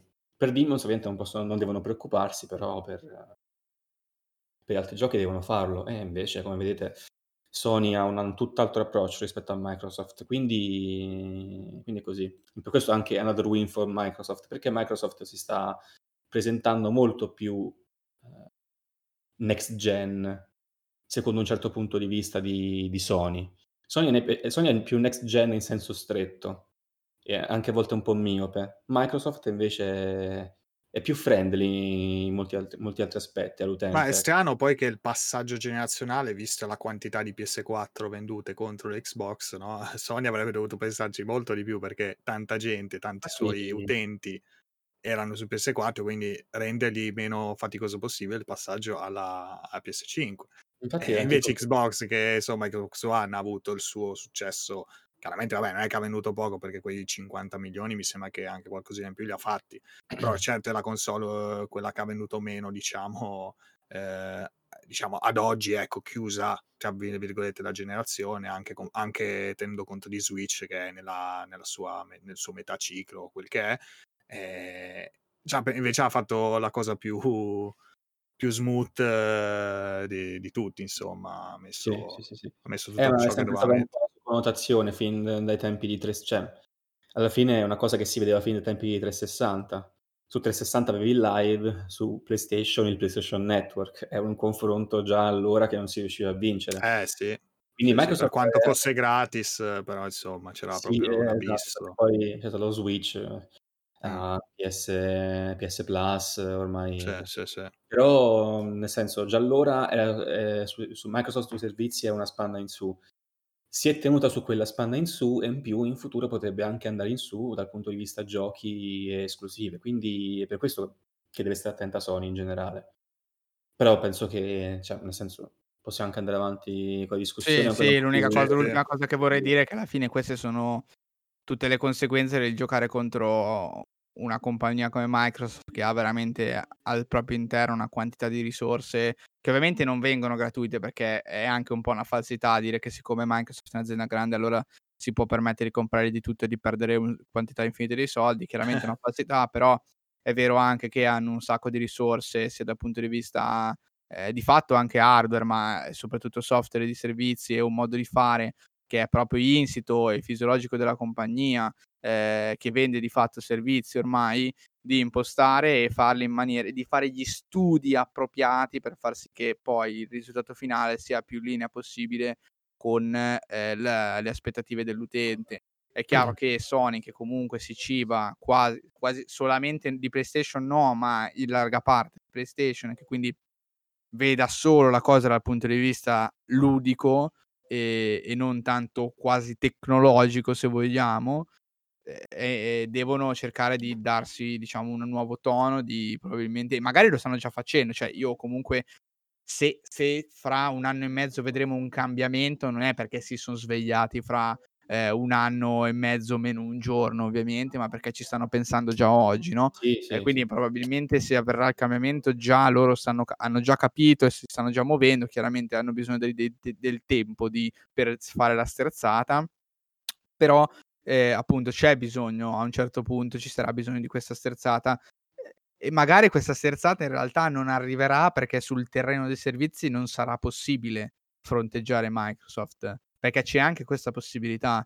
Cioè la io non vedo probabilissimo un futuro, però non parlo di fra 1 anno, ma magari fra 10 anni, di Sony come produttore di videogiochi, ma lo so che sembra una follia adesso con PlayStation 4, la console più venduta, dire: "Sony non produce più console", però se questa è la direzione presa e Sony non è in grado di fare le spalle larghe, di contrastare, ehm, io penso che nei prossimi 10 anni, con l'avvento di questo tipo di servizi come il Game Plus, il cloud gaming tanti concorrenti grossi, ehm, che si buttano in questo mercato, la vedo dura continuare con questo modello della console, ehm, monouso, ehm, praticamente che vive gra solamente grazie alle esclusive che ti permettono di vendere copie e quindi di essere appetibili per per i multipiattaforma di terze parti. Questo Sì, sì. ciclo già oggi si vede essere sostenibile, sì. obsoleto, Sì, esatto. cambiano. I tempi cambiano ovviamente, cioè già son cambiati nei videogiochi tantissimo, cioè anche solo dall'avvento dei smartphone per dire, altri modelli proprio di di vendita, eccetera, quindi figuriamoci nelle nelle console poi. Va bene, direi che possiamo passare avanti al prossimo argomento. In realtà ci buttiamo, spero più velocemente di di quello che era pronosticato, perché è un argomento che ormai veramente mi sta annoiando tantissimo, però non possiamo non menzionare i fatidici SSD, gotta go fast but where. Ehm, perché? Perché evidentemente c'è un un cambio di passo dal punto di vista, ehm, dei dispositivi di archiviazione delle nuove Era console. anche ora, diciamo. era anche ora, ehm, non non abbiamo più gli hard disk meccanici, ma finalmente anche le console approdano con, ehm, la tecnologia SSD, ma soprattutto con una tecnologia SSD che è praticamente top notch, se vogliamo, rispetto anche ai concorrenti PC. Probabilmente più di quanto non lo siano le stesse GPU, ehm, che di fatto in questi mesi stanno arrivando disponibili, ehm, nel loro formato, ehm, più mhmm, più grande di fatto, perché le tecnologie che stanno arrivando adesso sul campo PC sono fondamentalmente quelle che è arrivato su console, ma in formato, ehm, maggiore, ovviamente più costoso, che però appunto riequilibra un attimino l'ordine delle cose. Invece, per quanto riguarda i dispositivi di archiviazione, effettivamente, ehm, c'è questo cambio di passo importante, molto veloce, ehm, che vede, ehm, gli SSD, ehm, presenti, ehm, all'interno delle console rivaleggiare con i top di gamma presenti sul mercato e con i prossimi top di gamma che stanno uscendo proprio adesso, e e che saranno disponibili solamente a prezzi veramente molto, molto alti. Ehm però qual è il prezzo da pagare per questo per questo cambio di passo velocissimo? I prezzi il prezzo da pagare possiamo vederlo in 2 modi.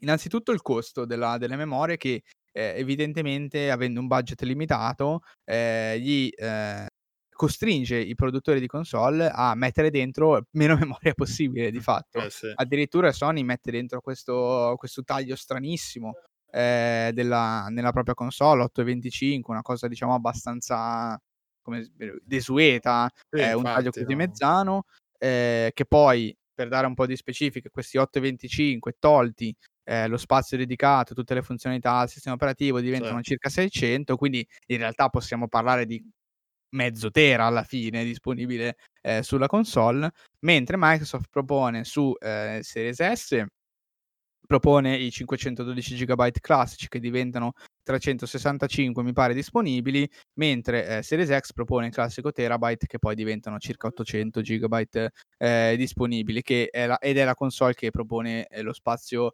disponibile più ampio, ehm, tra tra tutte quante. Ehm, sempre per sottolineare tra l'altro le piccolezze, no, che che Microsoft ha pacchettizzato in più nella propria offerta con Series X che si propone di essere ehm, si aggancia un po' al discorso di prima in realtà, ma che si propone di essere non solo la console più potente sulla carta, ma anche la console con più spazio e è qui che si allancia il discorso SSD, ehm, si propone di fatto di essere completamente competitiva anche con l'SSD di Sony, che ormai sono mesi che sembra debba essere, ehm, un pezzo di di memoria sceso da dal cielo, ehm, di divina qualità.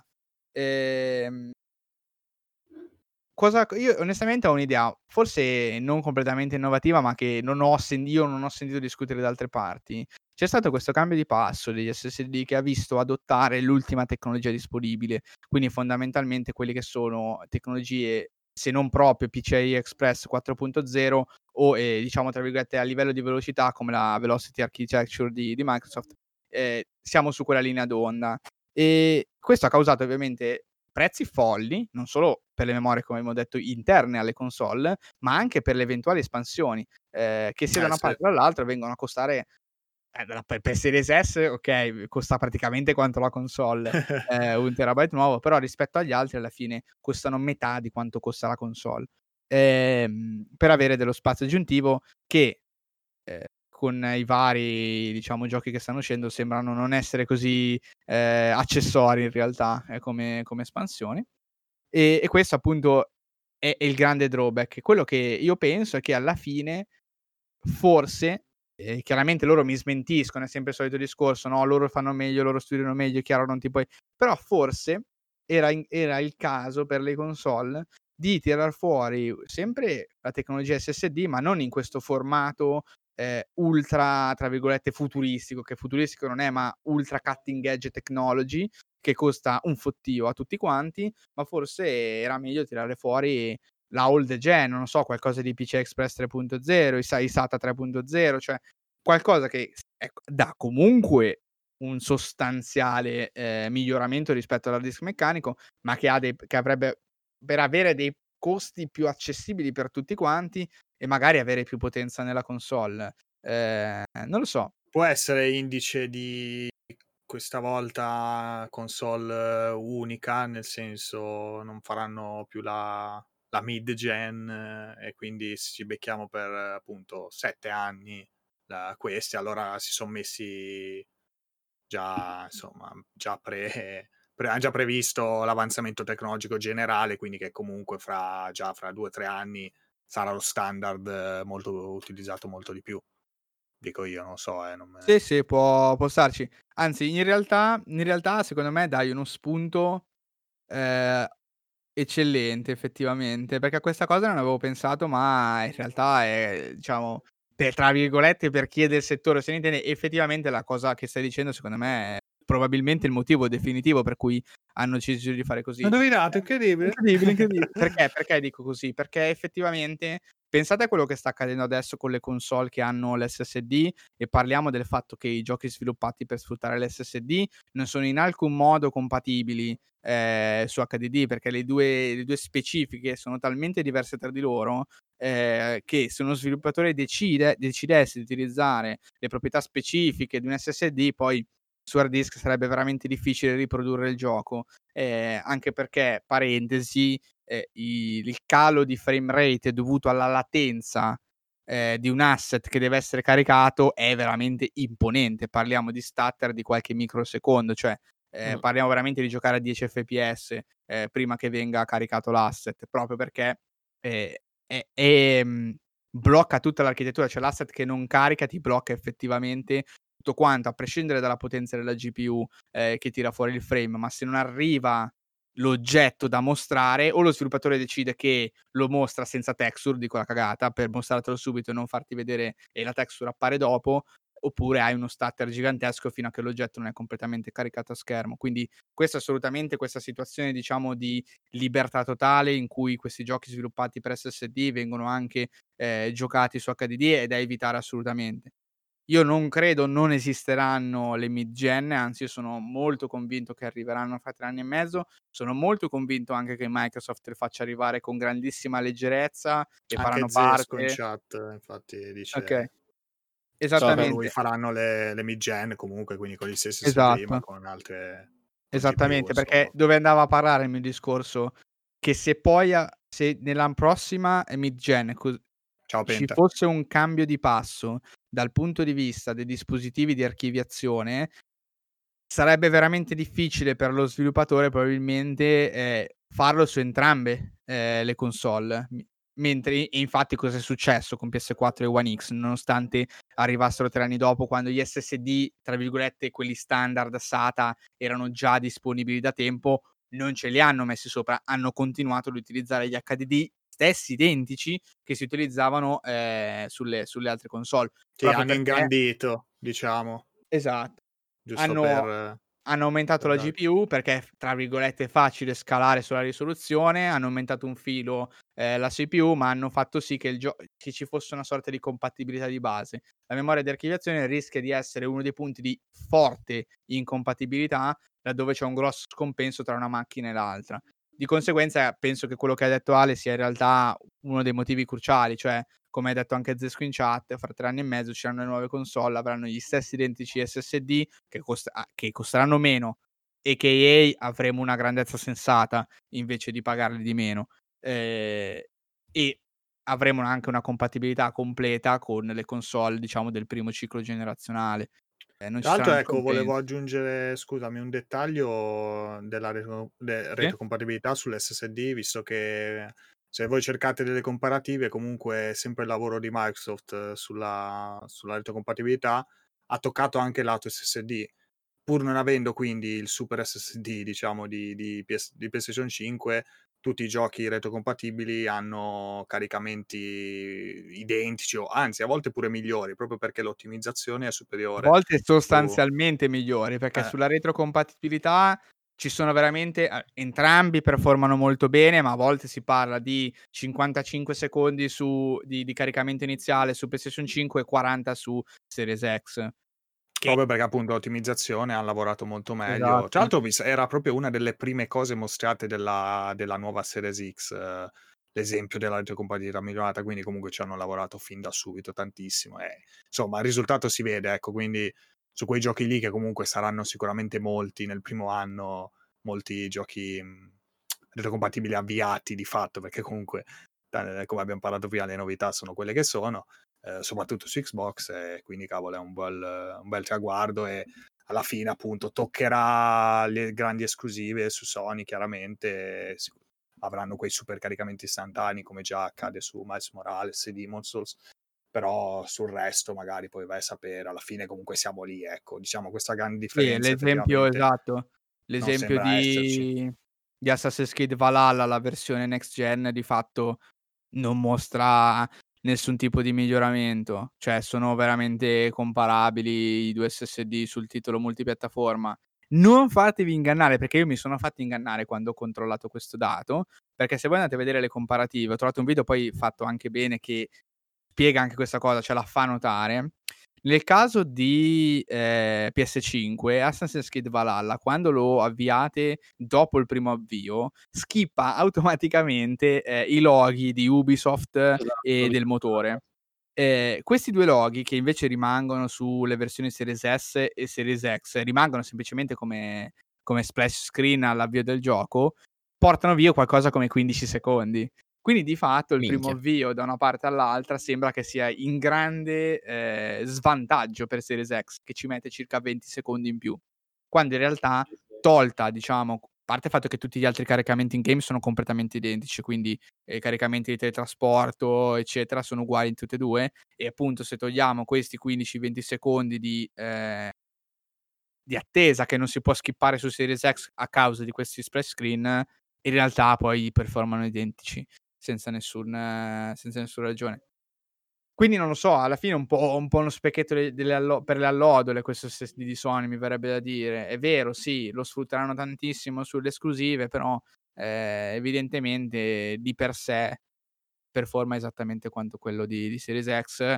Non è Sì. un punto siccome comunque le performance anche di un gioco non esclusiva sono eccezionali, ehm, rispetto a quello che vedevamo prima, secondo me non è un punto da tenere in considerazione per decidere quale console prendere, perché non esiste il discorso di: "Eh, ma se compro Series X allora aspetterò i caricamenti infiniti", perché sono veramente molto veloci da entrambe le parti. A parte Di conseguenza forse su, mhmm, magari appunto altre esclusive o comunque titoli, ehm, specificamente dedicati a next gen se c'è una vera differenza. Questi qua sono praticamente tutti titoli retrocompatibilità, Sì, a ehm parte Valhalla appunto.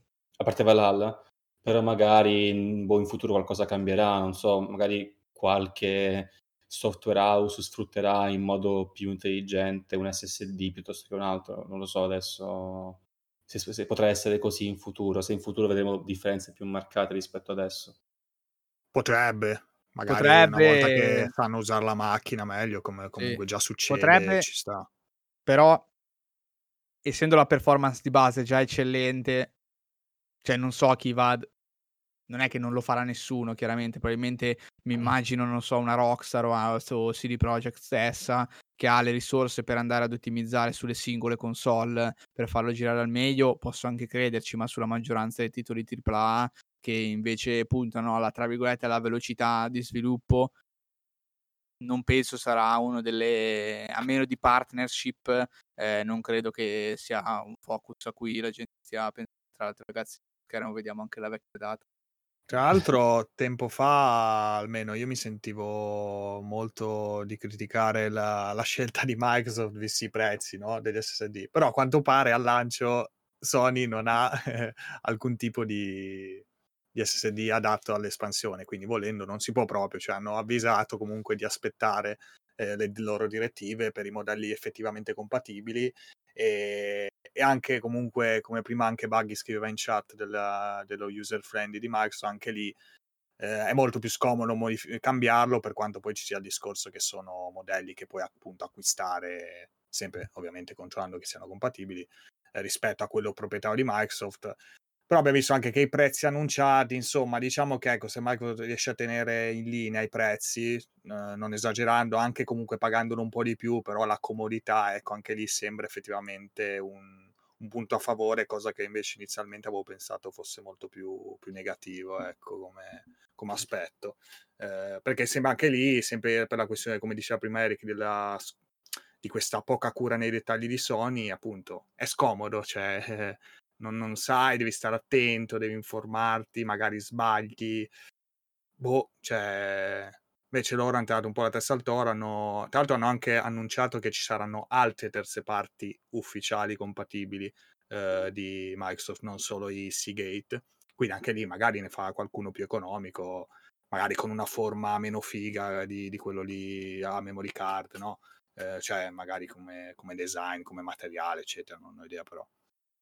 Tra l'altro Posso domanda... sempre fare qualcosa del genere, ecco. Eh, visto, vabbè, non è che deve esserci interazione come la puntata su, sui giochi della nostra infanzia, ma state seguendo interessati o state tutti morendo dalla noia? giusto perché... no, perché? No, giusto per, per... C- cattivissimo sono, Mattia. Attenti, sono attenti, Mattia, eh. Mattia sbraita sulla chat. Tu quando, oh, quando vai al cinema parli ma... o... Ma infatti, infatti, in eh, silenzio? cattivissimo. esperienza cinematografica. Possiamo passare Sì, il discorso comunque è... aspetta, il discorso sono abbastanza d'accordo con, con Alessio, fine che era improbabile, come diceva lui, che sarebbe finita così, però innanzitutto non è automatico perché comunque dovremo vedere dove vanno a finire questi, queste parti, queste appunto SSD proprietari di Microsoft, però sì, cioè la, l'immediatezza d'uso è veramente estrema, tra l'altro con la loro porta proprietaria non c'è proprio modo in cui tu possa sbagliare. Cioè, quell'SSD che comprerai è piccolino, in- entra dentro in una sola porta e una volta che è messo dentro è finito, cioè è dentro, tu hai la tua espansione e non la, non la toccherai mai eh, e av- hai il tuo terabyte aggiuntivo. Quindi sì, una mossa insospettabilmente buona. Tra l'altro, volevo semplicemente specificare in più questa cosa. Quello che ha detto Ale è giusto, cioè non ci sono SSD compatibili. Questo significa fondamentalmente che al lancio di PS5, che tra- per noi in realtà avviene, deve ancora avvenire, ma Sì. è già avvenuto eh, nelle altre parti del mondo. Al lancio di PS5 la porta è proprio disabilitata a livello firmware, quindi non funziona proprio eh, e non potete giocarci in alcun modo eh, e di conseguenza secondo me comunque questo cioè denota comunque una mancanza di attenzione anche da questo punto di vista, cioè cavolo, hai la, la console che lancia, hai una delle feature, hai, cioè una delle pecche maggiori è proprio lo spazio disponibile. Hai il problema che installi la copia doppia gioco, c'è questa roba Esatto. veramente folle. eh, e in più non dai la possibilità di fare eh, il- l'upgrade alla memoria. Questo cosa significa nei, nei fatti? Che comunque i giochi di retrocompatibilità non è che potremo scaricarne tantissimi.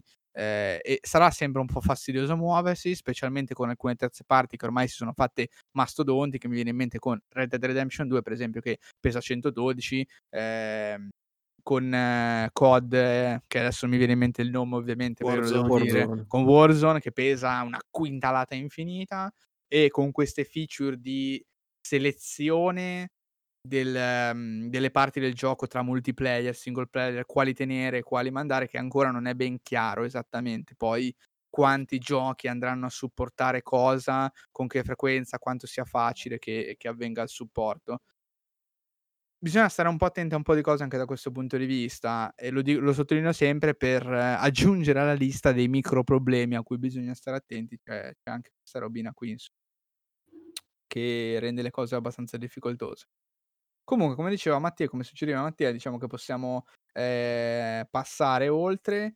Eh, io direi che passiamo alla feature, a una delle feature nuove di questa generazione, che è il Quick Resume, Sì. che però, contrariamente eh, a quanto viene presentato, ragazzi, oggi sono veramente anti-Sony. eh, contrariamente a quanto è stato presentato in generale, è una feature che possiede solamente Xbox. E questa è una roba, secondo me, delle meno chiare in assoluto. Non so, forse sono stato io disattento da questo punto di vista, ma a conti fatti su PlayStation 5 la feature Quick Resume è identica a quella PlayStation 4, cioè si può avviare un solo gioco alla volta nella console con la possibilità di, come già avviene da sempre, tornare alla dashboard col gioco aperto e girovagare nel browser, nei menu, nello store normalmente come si poteva fare prima, magari adesso non lagherà a merda come prima, però la funzionalità è la stessa e finisce lì, è finito, perché nel momento in cui avvio un nuovo gioco su PlayStation 5, l'unica cosa, l'unica cosa che cambia eh, è che il gioco precedente, quello precedente aperto, si chiude in automatico, mentre su PS4 ti dava il prompt di se volevi chiudere l'altro gioco. È l'unica differenza fattuale tra questa funzionalità di PS5 chiamata Switcher, che sembra nuova, ma in realtà è il funzionamento precedente. Tanto un saluto a Mona Volante in chat, che è la prima volta mi sembra che passa, e non mi ricordo, scusami chi sei, ma ti ho già sentito, letto da qualche parte. Mi sembra che Eh, segui sicuramente qualche, qualche Sì, altro, qualche altro gruppo Telegram, podcast, eccetera, eccetera. Mona Volante ci Davito, scrive, forse. Davito Juvara, Mona- forse. Mona Volante ci scrive, teoricamente Sì, però puoi usare ecco, un disco ricordava. esterno per stipare i giochi. Sì, bene o male. Eh, sì. Però comunque è una, è una toppa, cioè ci capiamo, nel senso sono contento si possa fare, è sicuramente una possibilità in più, le possibilità in più sono sicuramente eh, benvenute perché comunque è una scelta che il giocatore ha, però è la scelta più scomoda che tu possa fare per eh, farti scaricare i giochi. Tra l'altro, ecco, Perché- a proposito di quello, visto che la- i giochi di retrocompatibilità non sfruttano per niente, quasi per niente, gli SSD int- interni alle console, ho visto dei video che gli SSD esterni funzionano praticamente benissimo, che sicuramente si trovano a... non costano poco, ma si trovano a, a molto meno di quelli poi ufficiali espandibili, quindi magari ecco un SSD esterno per i giochi retrocompatibili da mettere lì così da non ehm, da non giocarsi lo spazio, il poco spazio disponibile eh, degli SSD buoni per i giochi nuovi potrebbe, potrebbe essere una scelta, ecco, iniziale magari, soprattutto su PS5 dove appunto manca la, la possibilità di... Sì. Perché comunque penso, penso che sì, gli SSD normali esterni USB siano Sì, sì, compatibili sì, anche lì, no? Ecco, sì, eh. sì, sì, assolutamente. Quindi potrebbe essere una scelta, anche se vabbè, qualcosa bisogna spendere, insomma. Sì, diciamo che per tutto quanto riguarda la vecchia generazione, quei giochi lì che non hanno avuto nessun tipo di, di cambiamento e quindi girano in retrocompatibilità completa, si possono giocare eh, su entrambe le console, eh, partendo da appunto da un hard disk o SSD esterno, tranquillamente, come appunto ci suggeriva, che, che ci sta. Rimane comunque una pezza molto, molto così, molto un po' buttata lì, lo puoi fare, eh, funziona perché comunque funziona bene ti perdi però comunque la, la miglioria che era avere il caricamento più veloce, perché di fatto se tu utilizzi l'hard disk eh, meccanico, continui ad utilizzarlo attaccato alla console, la velocità che hai era quella precedente, quindi comunque Eh sì. magari, magari a, a te, nel, nel- nel, um, a te Mona Volante nello specifico non interessa di per sé, ci può anche stare, è legittimo, però comunque è indubbio che ti va- vai a perdere no? quello che è un po' la novità eh, del momento, che è quello poi di avere quei caricamenti, di non avere quei caricamenti infiniti che hanno un po' caratterizzato, eh, come stiamo vedendo per chi vede la live, che hanno un po' caratterizzato gli ultimi anni di questa generazione. Io non mi scorderò mai i tempi di caricamento di, di Monster Hunter World Iceborne. Cioè, è una Mamma roba mia. veramente i minuti dei minuti dei Sì, sì, caricamenti sì. infiniti. Quindi, Tre minuti, dove- ragazzi, eh, tre Sì, minuti, tre minuti eh, io ho pieni. contato. eh. Avevo E- magari qualche problema io, però in realtà poi ho letto che anche altri ce l'avevano, Sì. quindi insomma. Sì, poi E sono quelle quindi, classiche sì. piccole cose che una volta che provi l'SSD, cioè fatichi veramente a tornare indietro, cioè non, eh, non- non Sì, ce la sì. fai, cioè appunto, come magari ecco storage, vabbè, ci può stare, fai il trasferimento, però anche lì ecco sta cosa di mettersi da parte i giochi per poi rimetterli dentro è già una cosa che eh, comprendo meno più che altro perché non vedo l'utilità, almeno per come gioco io, ma non riesco a trovare bene il gioco che può essere utile, per cui può essere utile fare una cosa del genere, se non proprio che uno ha problemi, ha grossi Sì. problemi di download, quindi dove sai effettivamente che se deve riscaricare un gioco eh, ci mette dei giorni perché ha la linea lentissima, ecco magari una volta che l'hai scaricato te lo puoi spostare e dici vabbè me lo tengo lì, tanto mi compro Esatto. 3, 3 tera di hard disk e ho spazio per un Esatto. sacco di giochi, ecco potrebbe avere senso. Però Purtroppo per chi ha una linea scarsa eh. adesso è veramente fastidioso perché in generale, se appunto è una linea scarsa, cosa tendi a fare? Anche su PC si fa così, cioè tendi a scaricare più cose chiaramente per poi averle pronte su PC Certo. o su console subito quando vuoi giocarle e non trovarti nella situazione che devi aspettare due giorni eh, o anche tre, quattro, Dio me ne scampi di quanto può andare male eh, una connessione chiaramente. Poi con i giochi appunto che arrivano a pesare anche 100 gigabyte eh, è complesso per scaricarli, ci Eh, vuole sì. veramente tantissimo tempo. Eh, quindi adesso è veramente scomodo perché comunque la spesa di un HDD che sia da un terabyte a 2 terabyte comunque sono 50-60 euro in più che è un gioco cioè lo so che nessuno muore a spendere quei 50-60 euro in più però intanto con 60 euro in più ti potevi portare a casa un nuovo gioco Sì, Eh, o ti portavi a casa Miles Morales cioè, lo, lo compri per Eh, la mancanza della, della console, non neanche tua. Non è per uno, per uno sfizio tuo, ecco. Quindi Sì. ci sta che ti, togli un- ti, ti viene tolto un gioco, tra virgolette, come dici tu. esatto Sì, poi È oggi i giochi sono lunghi, sono servizi, sono cioè insomma c'è anche quello da contare, perché sai, fossero tanti giochi one shot, ma è difficile, magari c'è il gioco in cui che giochi online con i tuoi amici e quindi te lo tieni, cosa fai? Te lo cancelli.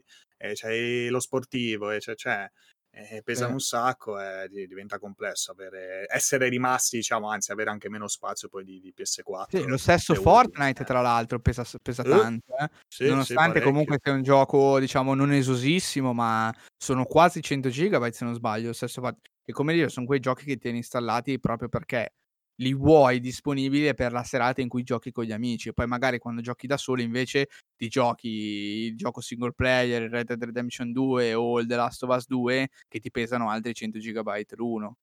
Eh, Si entra in un'ottica in cui bisogna stare un po' attenti, altrimenti cioè, se stai attento chiaramente puoi evitare, cerchi di evitare qualsiasi situazione, diciamo, di scomodità. Eh, però devi essere molto attivo in questa attenzione, controllare abbastanza eh, cosa hai installato, cosa stai installando, cosa stai scaricando. Eh, perché il drawback di non essere molto attivo è che realmente se hai una brutta connessione aspetti tre giorni per giocare. Eh, perché nel momento in cui ti rendi conto che non hai il gioco, che lo devi scaricare da zero, lì ci metti un bel po'. Sicuramente quella sera non giochi e non sei contentissimo. Diciamo che era meglio evitare. Però chiaramente vedremo eh, in futuro il discorso che facevamo prima no? sulla qualità di questi SSD che sicuramente dovranno durare un po' di anni, eh, sicuramente fra due o tre anni eh, con magari le versioni slim e forse pro, vedremo se arriveranno, eh, avremo appunto dei tagli più grossi e delle espansioni più accessibili è una fase, diciamo, iniziale sicuramente, quella messa in crisi, magari del primo anno, anno e mezzo. Sì. Eh, poi dopo si spera di poter, di poter approdare Tra l'altro mette da un, di meglio. fa emergere un problema che cioè, ci, ci- credo che esista in eh, poi neanche così poche famiglie. Il fatto che per chi divide le console col fratello o simili, Eh sì, eh, ma diversi. è terribile perché ti trovi col doppio del- magari dello spazio da occupare perché magari hai giochi diversi che ti dividi lì. E può essere scocciante. Le, lo- le lotte per cancellare i salvataggi della console. Siamo tornati alle memory card da 8 megabyte Eh, da- eh, Esatto. da inserire. L'altro, Una cosa del quick resume eh, fighissima che non, non sapevo, che ho scoperto oggi poi controllando le varie news e robe, eh, che anche se si spegne la console, anche se mi, mi sposti- fotte, mi fotte la presentazione. Sì, sì, vai, Eh, vai. no, poi pensavo siamo passati all'altro. Eh, anche se sposti il gioco da, eh, su un SSD o H- HDD esterno, oppure appunto anche se si spegne la console, il gioco effettivamente rimane in quick resume. Cioè, è incredibile sta roba. Detto, "Ma Attenzione com'è però, possibile?" specifichiamo, Resume però. è una funzionalità Xbox. Sì, sì, Fine, cioè, quella chiamata, perché Quick Resume è un termine Ah, generale. è- ah, ok, perché è proprio... Cioè, Quick Resume è esatto, è la, coniata è la loro, diciamo. di Xbox. Come lo smart delivery. Cioè, Esatto. Esattamente. Perché c'è questa differenza, come dicevo prima, eh, fondamentalmente su PS5 non cambia niente, funziona esattamente come funzionava su PS4. Si chiama semplicemente Switch. E invece su Xbox, come ci sta dicendo, e la, la particolarità che Ale ha sottolineato è, è mo- diciamo, una conseguenza del- Sì, di sì, come è è stato implementato eh, la, diciamo, l'ambaradam, la funzionalità, perché su PlayStation 5 eh, fondamentalmente funziona come su PlayStation 4 perché il gioco viene mantenuto in RAM. Cioè, quando sto giocando, metto in pausa e torno in dashboard, all'interno della RAM del sistema rimane il gioco.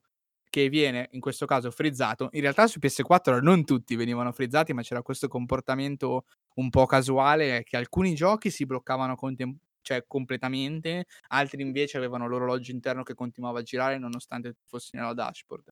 Ma al di là di questo, il gioco viene frizzato, ma rimane in RAM.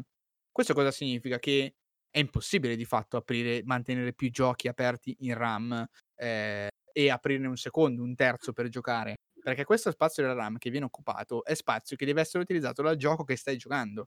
Altrimenti hai fondamentalmente un calo delle performance abbastanza forte, ovviamente dipende dai giochi che tieni aperti in background.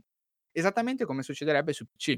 Perché su PC non teniamo aperti due giochi contemporaneamente? Perché entrambi sostano sulla nostra RAM. Quindi o avete 32 GB di RAM, oppure se ne avete 8 o 16 non vi conviene tenere due giochi aperti insieme perché sicuramente andate quasi a saturare la RAM e a creare quel, quell'effetto di continuo swapping tra eh, l'SSD e la RAM di dati che non ci stanno in RAM, quindi vengono mandati indietro ancora su, sul dispositivo di archiviazione di massa, l'SSD, e poi devono tornare indietro quando sarà bisogno. Questo continuo cambio di trasferimento crea eh, un problema proprio di performance perché lo spostamento di dati dall'S- dall'SSD alla RAM è un tempo aggiuntivo non previsto perché normalmente tu vorresti accedere solo alla RAM, ma se hai questo tipo di swapping devi aspettare il nuovo dato e quindi devi aspettare anche un tempo aggiuntivo e questo fondamentalmente significa meno FPS, cioè in, in, nella logica di tutto quanto, qualsiasi cosa vi faccia aspettare più del previsto significa un calo di FPS perché se tu ti fermi, aspetti, il frame rimane quello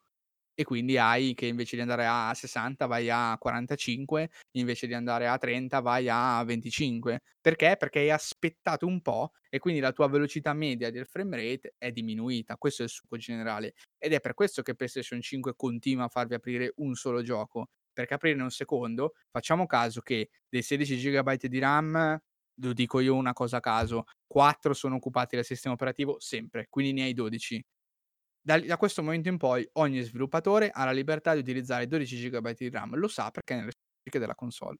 Di conseguenza, se li utilizza tutti e 12, voi aprite il gioco, il gioco carica e sfrutta tutti e 12, magari non contemporaneamente, ma potrebbe sfruttare tutti e 12 GB di console. E di conseguenza, una volta che torni in dashboard facendo finta di avviare un secondo gioco, questo secondo gioco anche vuole i suoi, i suoi 12 GB di RAM, ok? E, e capite che è una cosa insostenibile eh, già con un secondo gioco aperto, non può funzionare. Eh, e quindi la feature di fatto non è quick resume, è semplicemente tornare nella dashboard. Perché invece Xbox eh, funziona in maniera differente? Perché il sistema di Xbox, tra l'altro, ricorda tantissimo l'avvio veloce già introdotto su Windows eh, un paio d'anni fa, mi pare. Eh, ovvero, la porzione di RAM che viene occupata dal gioco, nel momento in cui il gioco viene messo in quick resume, cioè viene messo in stand-by, non sosta sulla RAM, ma viene trasferito sull'SSD, quindi una memoria stabile che non perde, eh, che banalmente che non perde le proprie informazioni una volta spenta, motivo per cui se spegnete PlayStation 5 perdete il gioco in, in, in stand-by perché la RAM perde voltaggio se togliete la corrente e perde tutte le informazioni. Nota di colore, quando accendete il PC o accendete la console ci mette un po' ad accendersi perché il sistema operativo ha bisogno di copiare le cose sulla RAM e di instaurare un rapporto che, che sia continuativo, di esecuzione continuativo, ed è il periodo di accensione. Il concetto è, è fondamentalmente lo stesso, quando lo spegnete la RAM si azzera tutta quanta e nel caso dello switcher di PlayStation 5 perdete anche il gioco che era salvato in RAM. Su Xbox invece questa porzione di, di, memoria, scusate per la prolissità, ma secondo me è abbastanza importante perché è una cosa che è stata sottolineata pochissimo e che può veramente trarre no? questa porzione viene salvata sull'SSD, di conseguenza ovunque, co- qualunque cosa voi facciate, apriate altri giochi, spegnete il gioco, eh, spegnete la console, scusate, staccate la spina della console, quando voi riaccendete la console, lui non farà altro che chiedere all'SSD quella porzione di dati, che appunto era la RAM del gioco, la ricarica in RAM e saranno momento, sarà trasferimento di massimo 10 GB di roba, 12 massimo, che è abbastanza veloce. In realtà, se andate a vedere i provati, e noi non vi stiamo mostrando, ma prov- andate su YouTube, trovate mille video, è istantaneo come cosa, e semplicemente entrate nel gioco. 7 giorni, 18 giorni, 3 mesi dopo, voi entrate nel gioco e siete allo stesso identico punto. E, dove potete... cavolo ero? esatto. E, e questa è una funzionalità che è com- molto più complessa e completamente diversa rispetto a quella presente su PlayStation 5 ed è una di quelle funzionalità proprio top per la console. Tanti ovviamente rispondono, eh ma io non gioco più di un gioco alla volta, non mi interessa. Va bene, perfetto. Se a te non interessa, comunque può andarti bene il sistema PS. Per chi invece poteva avere interesse in questa cosa, che comunque è molto comoda, perché vi, banalmente vi permette anche di bypassare il caricamento iniziale di quando avviate il Esatto. gioco. Infatti, scusami Eric, volevo prendere spunto dalla Sì, chat, vai, visto vai, che vai Mona. Volante scriveva che il Quick Resume è quasi una killer app per lui, e poi Zesco tirava fuori invece Zelda su Switch, no, che giustamente con la modalità riposo molto più sì. facilitata, no, grazie comunque a una console ibrida, eccetera, come succede anche, come succede anche per qualsiasi portatile. Effettivamente tagliare tutti quei tempi morti è veramente da una, una sensazione totalmente diversa di, di accesso al gioco. Cioè vi permette, mh, dove eh, sicuramente vi è capitato spesso che magari avete magari quella mezz'oretta di tempo, no? Eh, però invece di avviare un gioco, magari fate un altro, vi guardate un video su YouTube perché eh, ok, devo accendere, poi deve partire la, la dashboard, poi devo avviare il gioco, Esatto, magari lì sulla Switch per esempio accendi, sei già lì. Esatto, sei già lì, cioè è, è una cosa veramente- totalmente che se non l'avete provata, comunque se magari non avete Switch o comunque non usate, magari non avete usato mai su PS4 il, il Quick Resume, cioè il Resume da standby, insomma, è veramente veramente comoda. E anche avere appunto possibilità di mettere più giochi che magari, che ne so, anche visto che c'hai il Game Pass su Xbox, eh, effettivamente magari ti giochi un po' l'indie che lo affianchi al gioco open world, che lo affianchi a quello di corse, che tanto sono tre giochi diciamo differenti che uno potrebbe benissimo giocare contemporaneamente, diciamo, nello stesso periodo. Eh, cavolo, ti fai una gara su Forza Motorsport effettivamente, e poi passi al- a farti un livello di un platform eh, e alla sera torni a giocare a, a FIFA, che cazzo ne so, per dire che stai continuando la tua carriera single player. e, cioè, è, è molto comodo effettivamente. E si può fare con parecchi giochi, tra l'altro. Cambia ovviamente a seconda del gioco, però a seconda diciamo del peso del- dei giochi. Però insomma è veramente interessante. Ecco, una cosa, una chicca carina sicuramente che hanno inserito. PlayStation 4 invece ce la teniamo così, non credo ci darà... Cioè, questa cosa non è stabile con aggiornamenti. Eh, PlayStation 5 ce la teniamo così, cioè anche, anche Eric, questa roba Eh, sì, aggiornamenti, è è così, punto. Sì, quello che, quello che diciamo avevo un attimino introdotto, cioè eh, del fatto che questa feature di Xbox somiglia tanto all'avvio veloce di Windows, che di fatto è un copiare la RAM sull'hard disk o sull'SSD penta. per poi ricopiarla all'inizio dell'avvio, che ovviamente crea un avvio più veloce del ricominciare da zero e ricostruire la RAM. Eh, mi, sem- mi sembra una feature molto insita nel sistema operativo della console, cioè non è una cosa che tu aggiungi così tanto per ci vuole un bel po' di lavoro, tutto è fattibile.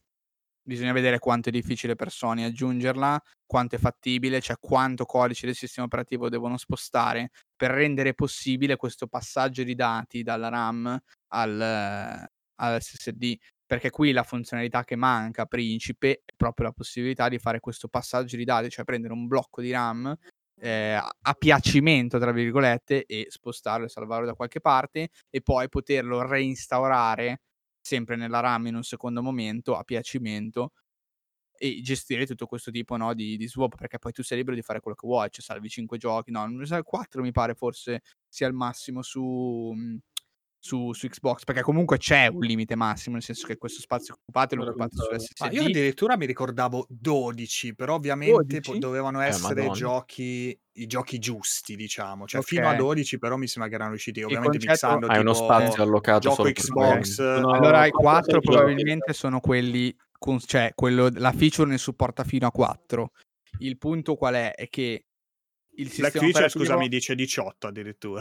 18, ma come è Eh, possibile? Ma Allora, tutta roba magari minuscola. Io, sono Google, io dice 4-6 giochi, Ah, ok. eh, dipende anche quanto sono complessi e, e grandi. Esatto. Qual è, qual è il succo del discorso? Che questo spazio, perché chi è magari un po' più avvezzo si chiederà, ma comunque io vado a occupare spazio in SSD. Questo spazio in SSD non è infinito, è sicuramente molto più che la Esatto. RAM, ma non è infinito. Infatti, tra questi 200 GB che vengono rubati, tra virgolette, all'utente per il sistema operativo, c'è una porzione che è dedicata a questa funzionalità e che viene utilizzata per, eh, u- per salvare la RAM di questi giochi messi eh, in stand-by. Di conseguenza c'è un limite massimo di giochi che potete avviare. eh, perché Ale dice 16. Ecco, Attenzione, gra- ringraziamo Philly Orange per l'abbonamento. Grande feeling, Ciao incredibile. Filippo. Eh, Arriva, spende, espande. Esatto, come solo i veri ricchi sanno fare. Tra l'altro col badge del proprietari. E se ne va. Via. soldi in faccia ah, e se ne Sì, va. sì, arriva, ci lancia 5 euro in monete per farci male in faccia e poi se ne No, va. anche no, sto No. scherzando, che rimani, rimani. No, stavo va. dicendo perché c'è questo numero che varia, perché se il gioco è piccolo e occupa un gigabyte e voi andate a salvare un gigabyte su SSD, di questo gioco ne potete salvare 20 di giochi così grandi. Se invece il gioco in RAM occupa 10 gigabyte, ne potete aprire due, per dire, nel senso è chiaro che voi questo spazio lo andate ad occupare. Questo spazio è limitato ed è protetto dal sistema operativo, voi non lo potete toccare, in modo che installando più giochi non andate ad intoccare la possibilità.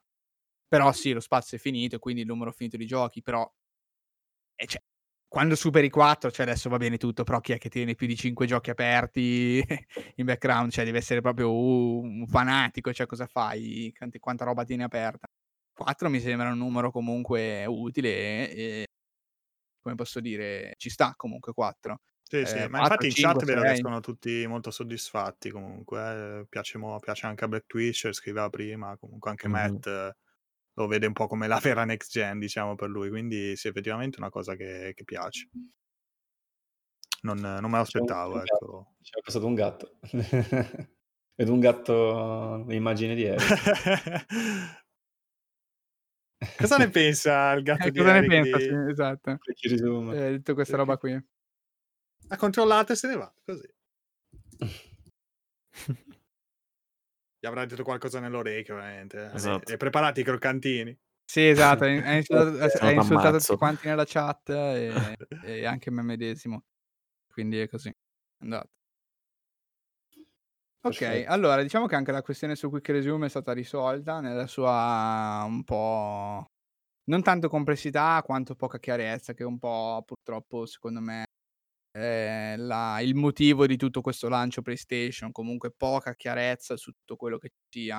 A, a parte i giochi, ecco, su quello ovviamente sono sempre eh, abbastanza chiari. A parte che in realtà anche lì c'è stato a, a giugno, eh, quelle- anche a settembre, quelle presentazioni sibilline che non si capiva bene. Però grosso modo, diciamo, sui giochi sono, cu- continuano a essere molto fermi, molto chiari eh, su quello che è disponibile sulla console.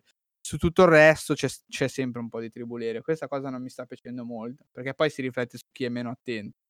Eh sì. Il pubblico console è per definizione meno attento, ma non perché sia un pubblico di idioti, ma An- Perché no, un anche perché vediamo generalista. foto di gente che non sa neanche come montarla la console fisicamente, quindi figuriamoci la parte software poi è molto più complicata. il giocatore di calcio.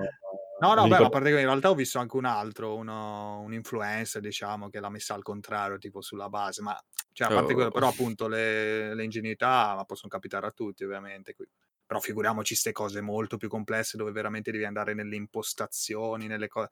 Figurati, molta gente neanche tocca, tocca quelle, quelle cose lì, ecco, neanche ci va in quei menu. Quindi, quindi è importante ecco, rendere comunque tutto accessibile.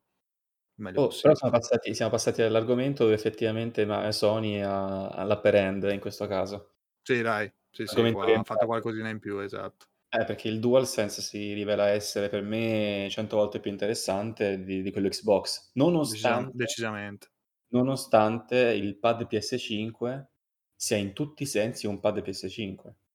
Cioè non, non è compatibile con nessun'altra cosa, vero? Mm.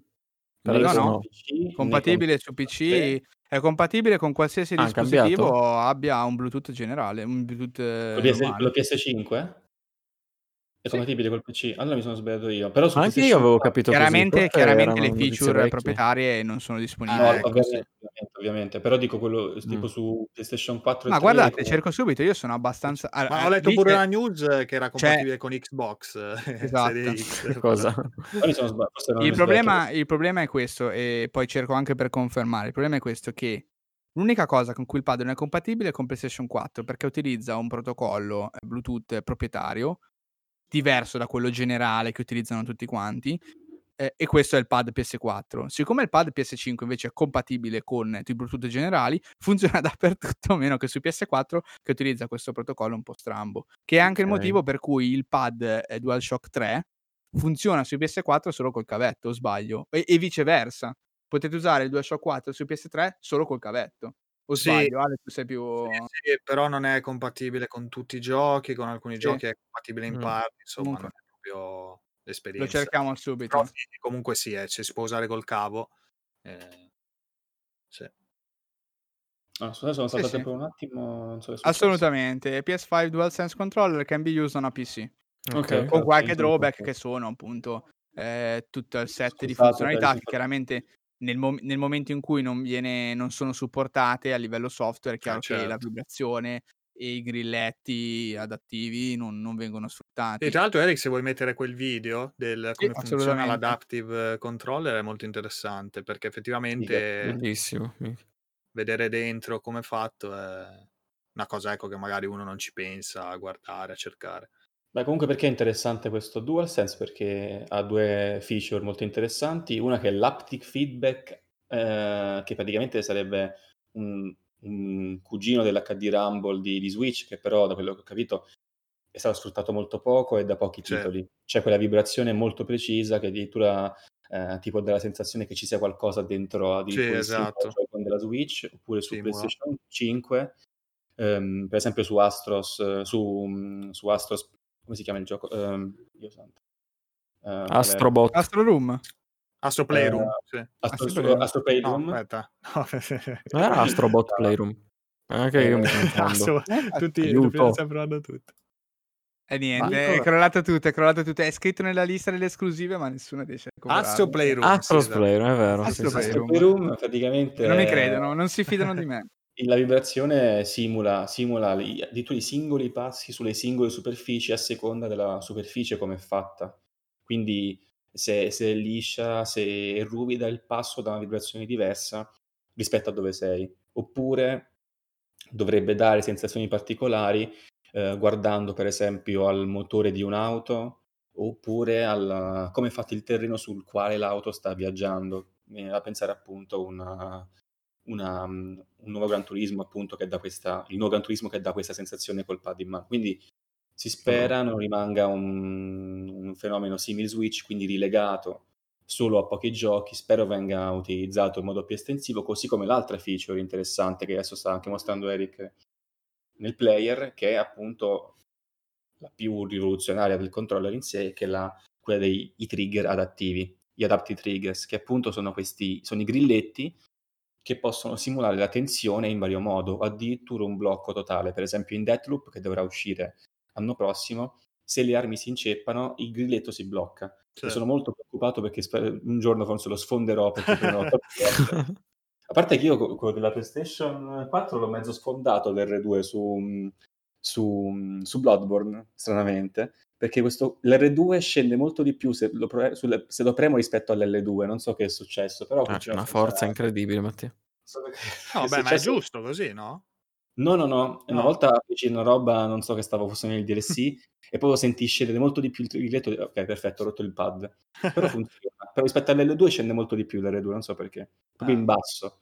Comunque, a parte questo, quindi questi, c'ha questi trigger adattivi che possono bloccarsi, possono ti- simulare la tensione di un arco teso, quindi eh, per esempio in Horizon sicuramente sarà questa cosa, ma anche in Pathless, il titolo dei Giant Squid, che in realtà è già disponibile, quindi Sì. è già un gioco che potete giocare, si Sembra giocare molto su- bello, tra l'altro. e su PS eh, molto bello sicuramente e su PS5 appunto questa funzione che simula eh, il tiro dell'arco sicuramente eh, i trigger attivi sono i mm, più sfruttati per ora sempre su Astro quindi eh, perché ovviamente è il gioco che mostra nel suo gameplay tutte le funzionalità Sì, il gioco di Anche presentazione. su Call of Duty, però. visto, demo. eh.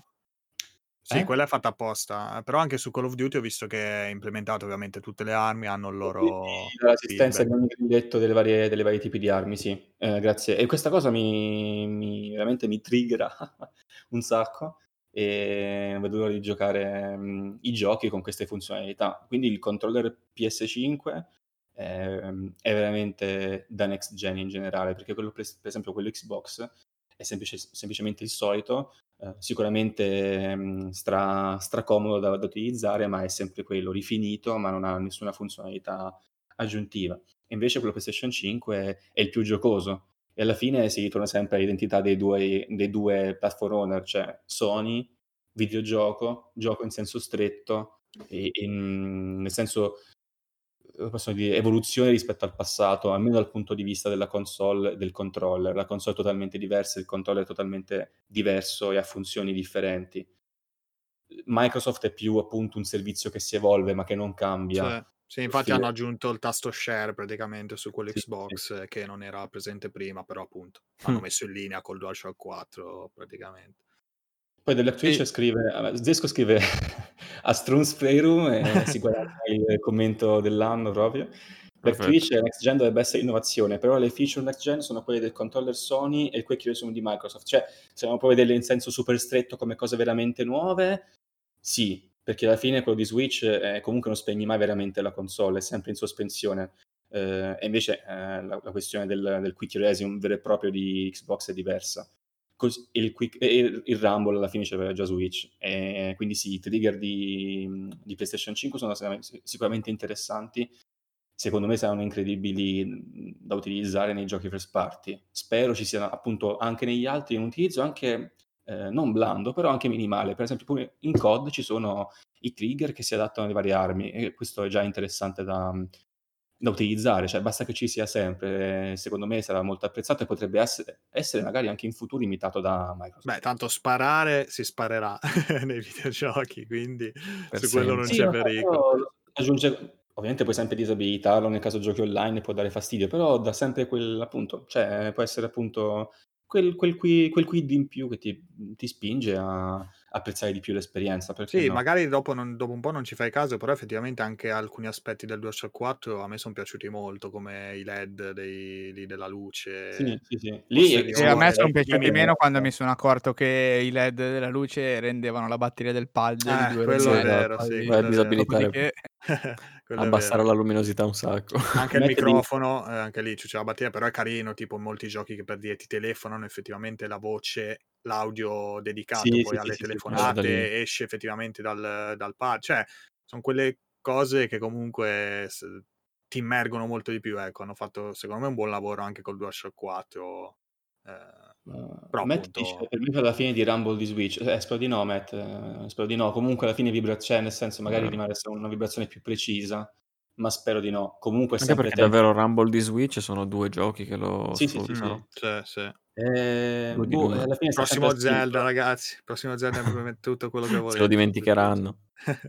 Il film di, del suolo sui giochi guida, i gretti delle ali, magari i colpi subiti nei Souls. Eh, mm, ecco, potrebbe essere un Elden Ring effettivamente implementazione. Ah, Demon Souls non ha niente, adesso non lo so. Sinceramente, trigger, non lo so, dai. Eh, perché non Ho avendo... parlare del, della vibrazione, ma non del trigger. Non, non lo so. Chissà, magari tipo vedremo. carichi una magia, eh, tipo visto che stai caricando qualcosa di, di complesso, tipo il trigger è piuttosto, tipo mm. l'R2, non lo so, è piuttosto da premere, non so. Beh, l'arco c'è per dire, no? Quindi magari... Eh, forse, forse sì. In realtà non, non, ho sentito su Demons questa roba del trigger. Sì, no, vedere. non so nemmeno io in realtà, per cui non credo ci sia alcuna feature che sia in realtà sì, devastante, mm. altrimenti se ne sarebbe stato un argomento di pubblico dominio. Eh, io onestamente sono interessato eh, ovviamente non possiamo sapere se saranno adottati, la storia ci insegna che questi tipi di gimmick generalmente non vengono adottati dal grande, dalle grandi produzioni, ovviamente siamo sempre... È sempre tempo no, per, per l'eccezione che arriva e si conferma invece essere ampiamente adottata. È anche vero che c'è grande marketing dietro queste feature, è anche vero che comunque ci sono giochi terze parti che effettivamente ne fanno utilizzo. Eh, vediamo se diventa un trend se diventa un valore aggiunto per, per Sony oppure se semplicemente eh, verranno, verranno pian piano diciamo dimenticati eh, oppure no. semplicemente no.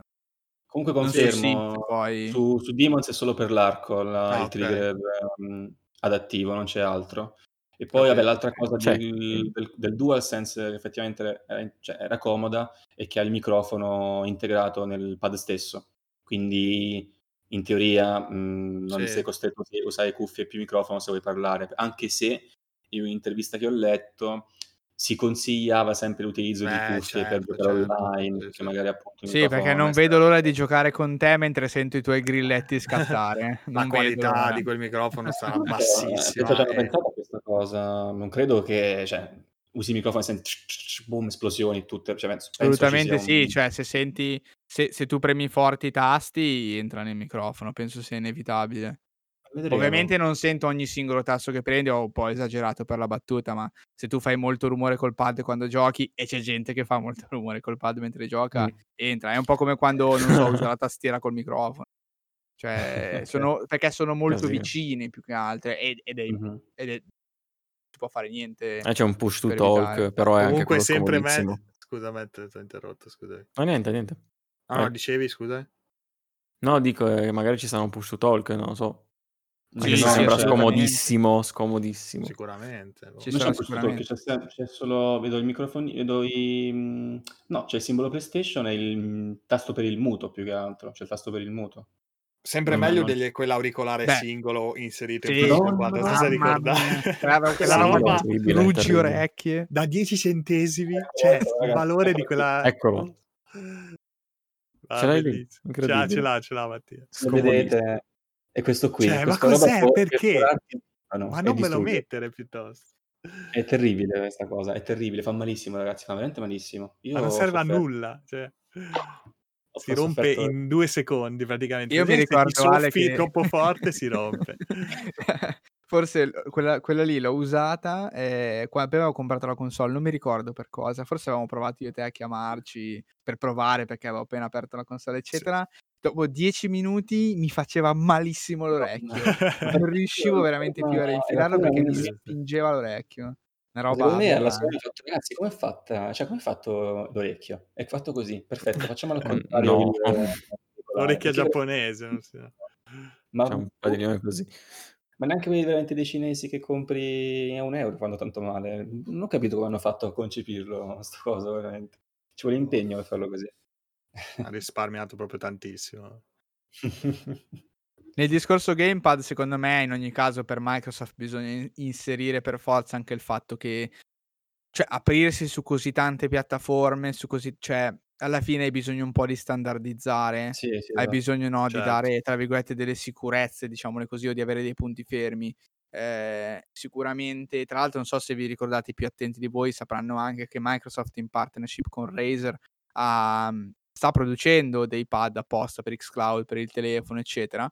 eh, dei pad che sono appunto più Switch-like. piccolini, più adatti. Sì, uno di questi è proprio Switch-like, Mm. nel senso che eh, lo, lo aprite, tra virgolette, lo allargate e inserite in mezzo a- ai due Switch, tra virgolette, due Joy-Con, tra virgolette, inserite Mm. dentro il telefono e funziona come se fosse una sorta di Switch. Chiaramente, volendo avere no, questa libertà nel formato, volendo spaziare, se mantieni anche il tuo pad eh, in maniera diciamo così standard, eh, riesci a non incappare magari in situazioni poco eleganti eh, e di non perderti magari qualche feature o, o il supporto a qualcosa per strada perché stai super eh, ramificando no, la tua offerta.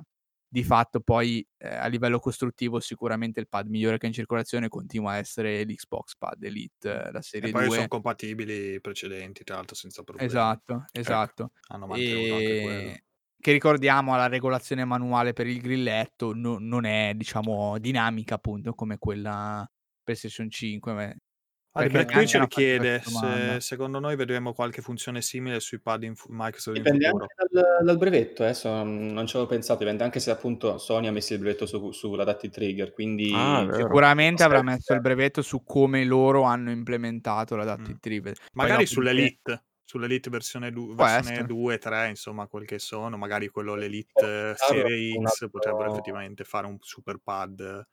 Posso imitarlo con un altro sistema, come dice, come dice Eric, sì, magari appunto non uguale, eh, appunto, perché se no eh, infrangi il brevetto, infrangi la proprietà di, di di- di Sony, però sì, con un altro sistema, se, se è possibile farlo, potrebbero provarci.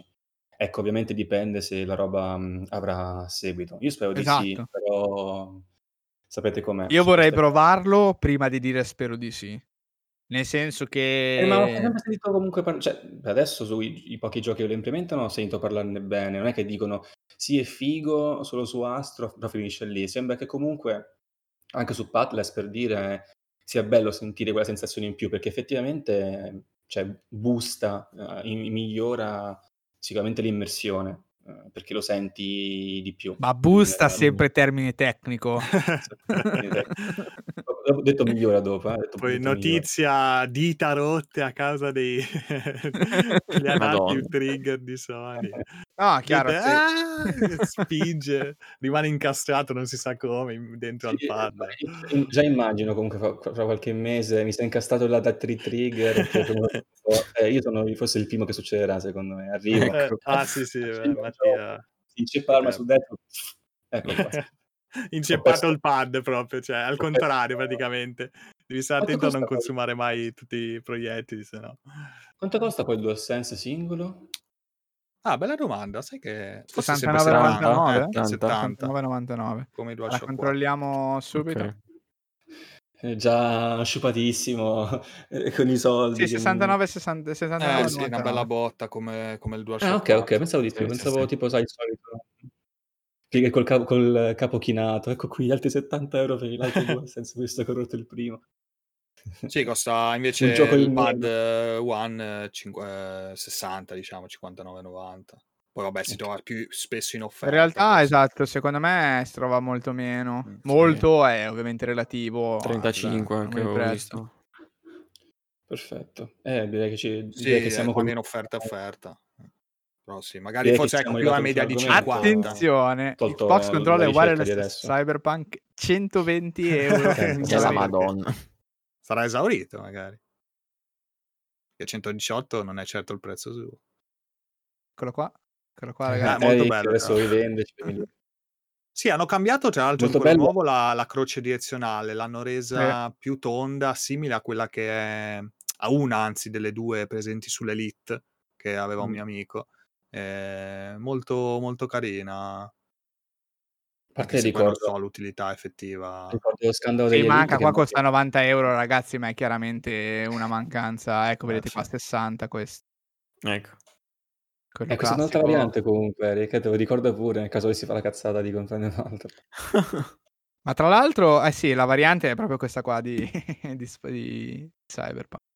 Pagata a classico 70 euro al tempo, a maggio.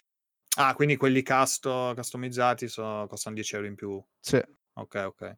Vabbè, comunque siamo lì, dai, diciamo, non sono andati Diciamo esagerati. la skin di Cyberpunk è veramente molto bella, ragazzi. Proprio tutto il pad rovinato, ovviamente apposta. Eh, magari, vabbè, eh, è 70 rovinato. euro costa il pad. Cioè, immagini. Eric, praticamente adesso mancavano, cioè, tre giorni a Cyberpunk. Sarebbero mancati quasi tre giorni a Cyberpunk. Però, cioè, nella piaga. esattamente adesso io lo muto, ragazzi. e non sentite più parlare Mattia. No, io eh, non, non apriamo parentesi dolorose. Sì, l'altro ti hai messo tutto Cyberpunk, ho visto stasera, E continui non so robe. mettere, ragazzi. Ho messo tipo tre volte i video, Sì, quelli sì, no, ci sta. dei giochi di lancio per mostrare che qui in live per dare un'idea no, di- dei giochi che stiamo parlando. Ma poi dopo l'ho visto lì Night City War e ho detto, Eh, vabbè, il grande hype, il grande hype. grande hype. Mi sono riguardato qualcosa mentre stavo qua. Vai. No, allora, eh, direi che ormai è quasi mezzanotte, quindi andiamo in chiusura con l'ultima parte di, di questa live di questa puntata, che è la scelta di Trike. Eh, in realtà abbiamo, secondo me ci siamo già Siamo pronunciati miliardi di volte. Sì. Siamo tutti d'accordo che abbiamo tutti un PC e di conseguenza siamo ovviamente. tutti interessati a, a comprare PS5. Nessuno di noi l'ha comprata, l'ha comprata ormai al lancio. Purtroppo no. E perché io, parlo per me, ma immagino di riassumere in realtà anche la visione di tutti quanti, nel senso che comunque lancio stanno uscendo tante cose che tranquillamente possiamo eh, usufruire senza dover spendere eh, i classici 500 euro per la console. Le esclusive al lancio sono buone, ma anche se c'è Demon Souls, eh, per me non è granché sufficiente per giustificare l'acquisto di una console che poi lascerei a prendere polvere per diversi mesi dopo. Di conseguenza aspetto che esca la prima grande esclusiva e due o tre giochi minori, quindi poi quando vado a comprare la console compro tutto il pacchetto e ho, diciamo, in una botta sola magari, non lo so, tre mesi di gioco per dire, nel senso che mi porto a casa 3-4 giochi. Come ho fatto con PlayStation 4 Pro, alla fine quando l'ho acquistata era a dicembre, eh, perché era uscita tipo a metà novembre anche quella, e poi ho giocato quella roba lì fino a inizio di febbraio, se non sbaglio, una cosa del genere, con i giochi che ho comprato. Quindi grosso modo mi piace fare così, mi piace proprio accumulare un po' di roba Mhm. e poi sfogarmi con eh, nuovo hardware, con nuova console, nuovo dashboard, eccetera. Nel Ero frattempo curio- comunque gioco, gioco a Game Pass.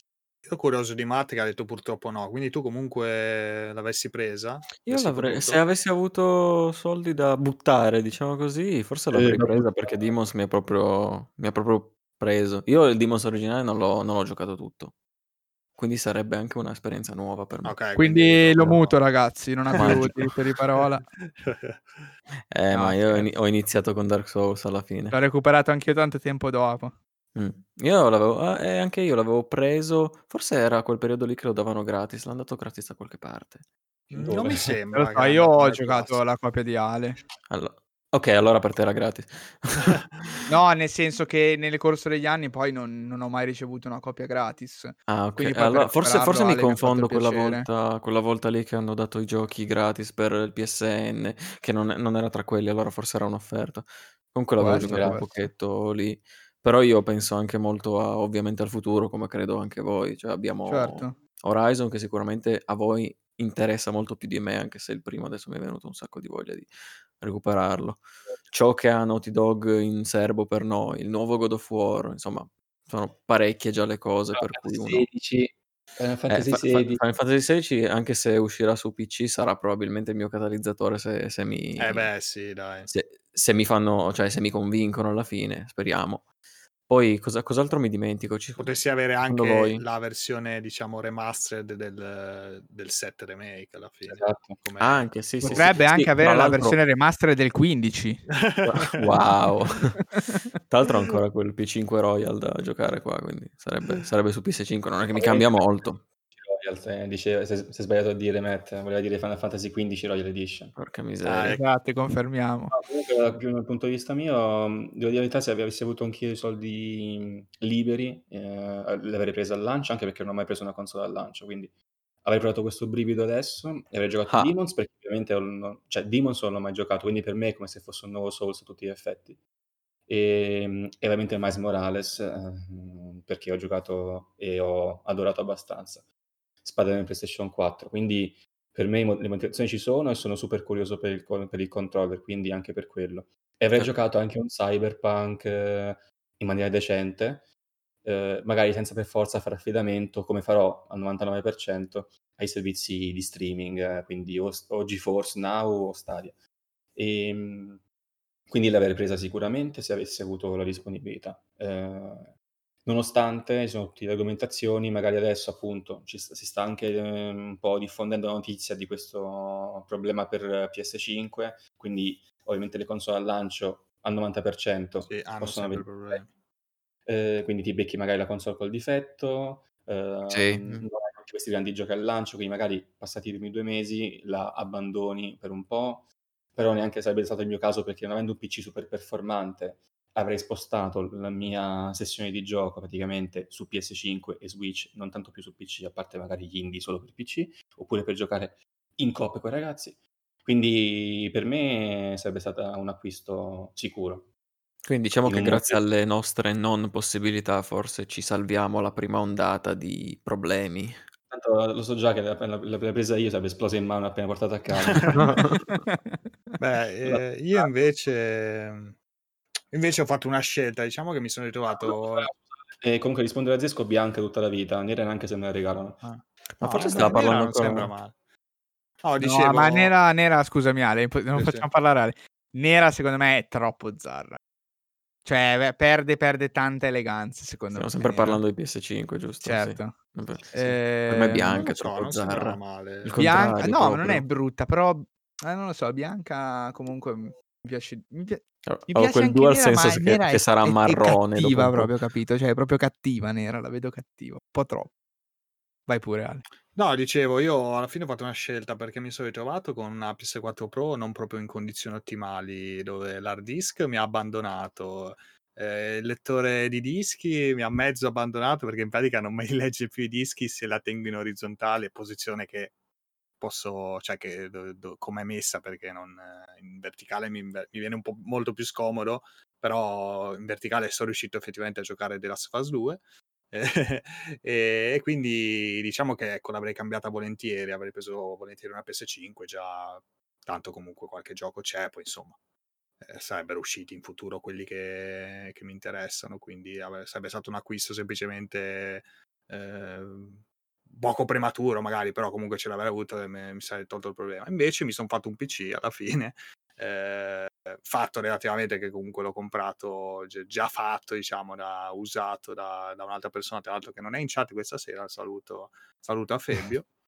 e, ehm, mi manca la scheda video in realtà, quindi è ancora da completare, però vabbè, queste schede video hanno un po' un po' di problemi col, col covid di produzione, non si sa bene se un po' esistono, cazzo. se serie 30, se esistono effettivamente ce l'hanno solo gli influencer, gli youtuber e, e, e, poi vedremo insomma cosa riuscirò a combinare, però di fatto sono passato alla next gen ecco in questo modo e, e per un bel po' di anni sono, sono a posto insomma, poi vedremo quanto vacillerò nel 2021 diciamo che anche eh. War 2 è un po' la, l'ultima spiaggia dell'acquisto sicuramente. Ecco magari posso ancora tenere per Horizon 2 se proprio vedo che insomma vabbè poi anche la disponibilità in quel momento eccetera. Però poi ecco God of War 2 faticherò faticherò. Quindi sì, sarà il capolino di tutti noi probabilmente. Sarà il momento, il momento di passare sperando magari anche in qualche offerta solita che posso trovare qualcuno qualche pazzo che se ne vuole liberare dice ma sì tieni No, io penso che sarà semplicemente Horizon, ma perché a meno di Nintendo che dal cappello tira fuori Nintendo Switch eh, Pro, quindi si aggiunge no, alle spese da fare. Eh, tecnicamente devo comprare pesante eh, nei prossimi mesi, se non i giochi, se non qualche gioco. Quindi diciamo quando annunceranno Horizon, eh, l'ideale sarebbe che insieme a Demons si accumulasse magari anche un altro paio di giochi interessanti, diciamo di, di, spessore, tra virgolette, minore da prendere. Però in ogni caso quando annunceranno Horizon io credo che prenderò la console con Horizon e va da sé che tutti i titoli che sono rimasti su PS4 che non ho ancora recuperato, che sono in realtà un po', eh, come diceva Ale, c'è dentro Days Gone, Ghost of Tsushima, quei titoli lì che non Spider-Man. ho poi recuperato. Spider-Man stesso, e mm. vabbè, adesso arrivare Master con Miles Morales, ma era su 4 eh, adesso non me ne vengono in mente altri, ma sicuramente ce ne sono. Nier Automata che comunque eh, su PC insomma non è mai stato risolto completamente tutto eh, quanto. Sì. Per no. giocarlo su 5 potrebbe essere il modo per giocarlo in maniera migliore. Nier, Tutti questi magari... Eh, mm. cioè assolutamente... Dai, quello esce anche su PC. Sì, Però... esatto, il nuovo Nier esce su PC sicuramente varrà, gioco varrà la candela nel senso che se voglio utilizzare il PS5, nel senso che oh, quando lo acquisto voglio usarla per un po'. Si può assolutamente fare. Eh, tutto qui. Io poi spero che loro aggiungano un po' di, di supporto anche per i monitor che non sembrano che sarà poi diciamo lo schermo che utilizzerò che non sembra essere il loro focus maggiore con questo non supporto eh, al variable refresh rate che sembra non essere ancora attivo eh, e al 1440p che è stata la, la notizia più, più, diciamo, più discussa del non supporto totale. Io non ho un monitor 1440p, però tra l'altro ricordo fatidiche parole di Ale due settimane fa, ma se comprassi un monitor 1440p, cioè quindi faccio queste due cose, cioè non è 4K ma è 144 Hz, quindi unisco PC e console Due settimane dopo PlayStation 5 non supporta 1440p. sì, sì, sul nascere. Comunque, eh... ragazzi, immaginate eh, fine anno prossimo eh, God of War 2, Breath of the Wild 2. Sì. No, è impossibile. È impossibile. le mani nei capelli, non sa cosa giocare. No, è impossibile. È impossibile. Non si lavora più, non si lavora più. Eh, secondo me eviterà, Sony eviterà in qualsiasi modo di uscire, cioè chiunque eviterà in qualsiasi modo di uscire insieme a Breath of the Wild 2. Io Combatti con una bestia troppo grossa, per tutti. Per tutti. Cioè, ma anche, anche se esci con God of War 2, cioè comunque uscire insieme a Zelda è una rottura di cazzo. Cioè, anche se devo dire che in realtà l'hanno già fatto con Horizon e ne sono usciti vincitori alla fine, perché Horizon, sì. nuova IP di Guerrilla, comunque ha fatto testa a testa no, tranquillamente infatti, infatti. con Zelda, nonostante sia un gioco per me inferiore, però comunque è uscito e non, ha, non è stata la brutta copia di Zelda. Nel senso, non sì, lo scopo perdi nei social, dai, perdi nel catalizzare l'attenzione più che sì. poi magari nelle effettive mm. vendite, però si sa che è importantissimo anche catalizzare poi i social sul- sui meme, sulle robe, sui Sì, sì, screen, sì. eccetera, eccetera. Cioè Zelda poi ti mangia tutto. Esatto. Vedremo, ragazzi. Poi c'è cazzo di Elden Ring. Attenzione, attenzione, avanti. esiste, esiste. Abbiamo la conferma da Phil Spencer. Phil Spencer, ragazzi, voi pensate quest'uomo quanto ci vuole bene? Va persino a provare Elden Ring per documentarne l'esistenza. Cioè, se non Cioè, volete bene a Phil sì, sì, Spencer, a veramente, chi veramente. volete bene? Cioè, è incredibile. Eh, Mona Volante ci scrive Horizon 2 e God of War 2 nello stesso anno non ci credo molto. Allora, eh, è un po' lo stesso discorso no, che si faceva con Super Mario Odyssey. Eh, Zelda e Odyssey, Zelda e Mario nello stesso anno, impossibile. Poi in realtà per Vero. lanciare la console lo hanno fatto e, e ha reso tantissimo perché poi di fatto il primo anno di Switch è stato spettacolare, poi ancora meglio, eccetera. Le tempistiche non sarebbero neanche così folli, secondo me, per mio, per, mio personale parere, e già so che è condiviso qui e fuori, è che è un po' improbabile in generale God of War nel 2021 Eh sì, eh, abbastanza. più, più che nello stesso anno di Horizon 2. Eh, poi vedremo chiaramente. Bisogna vedere quanto aggressivi vogliono essere nello spingere Mm. la console subito, perché comunque ricordiamo che col paradigma attuale di Sony, Sony ha tutto l'interesse nel cercare di vendere più console più velocemente possibile, in modo tale che tutte le terze parti possano capitalizzare e poi lei stessa capitalizzare sulle royalties delle vendite delle terze parti, che è il paradigma di questa generazione che sembra per Sony continuare anche nella prossima, perlomeno nei primi anni.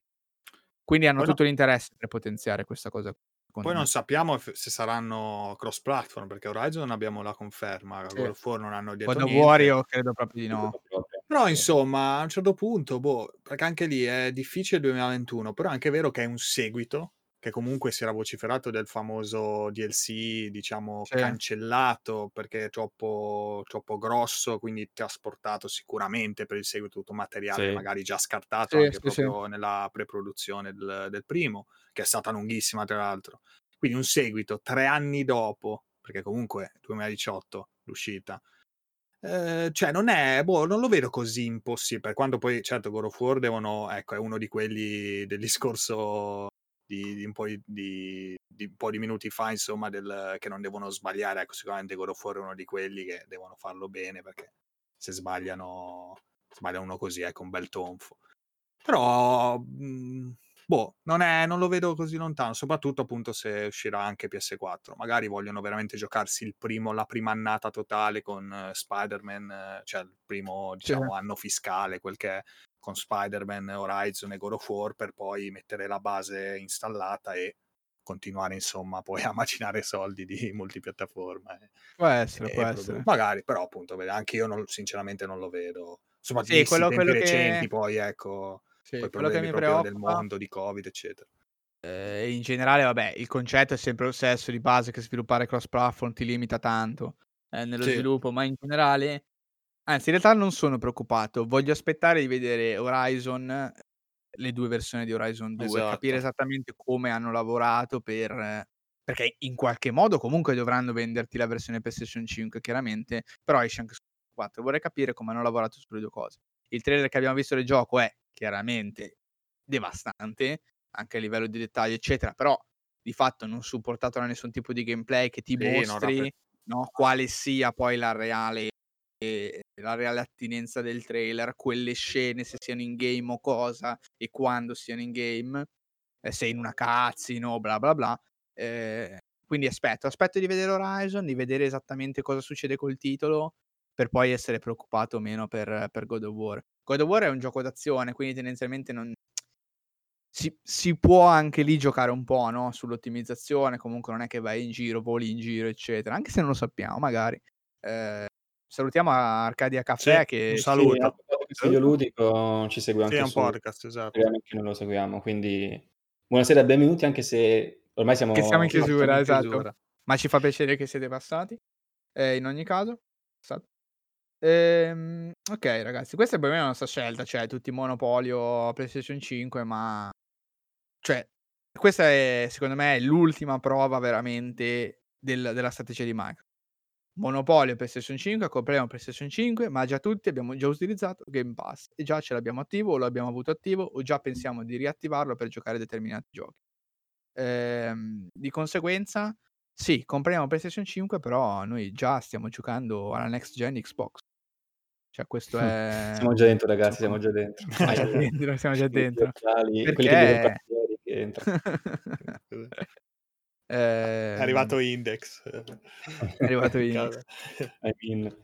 Va bene, ragazzi, voi volete aggiungere qualcosa? Sei già mezzanotte, quindi andrei No, verso sì, eh, un'ultimissima volta che ovviamente tutta questa due ore, circa i 20 di, di puntata, le trove- la troverete anche domenica prossima caricata sul nostro Anchor, Spotify e tutte le altre piattaforme a cui siamo connessi. Quindi Yes.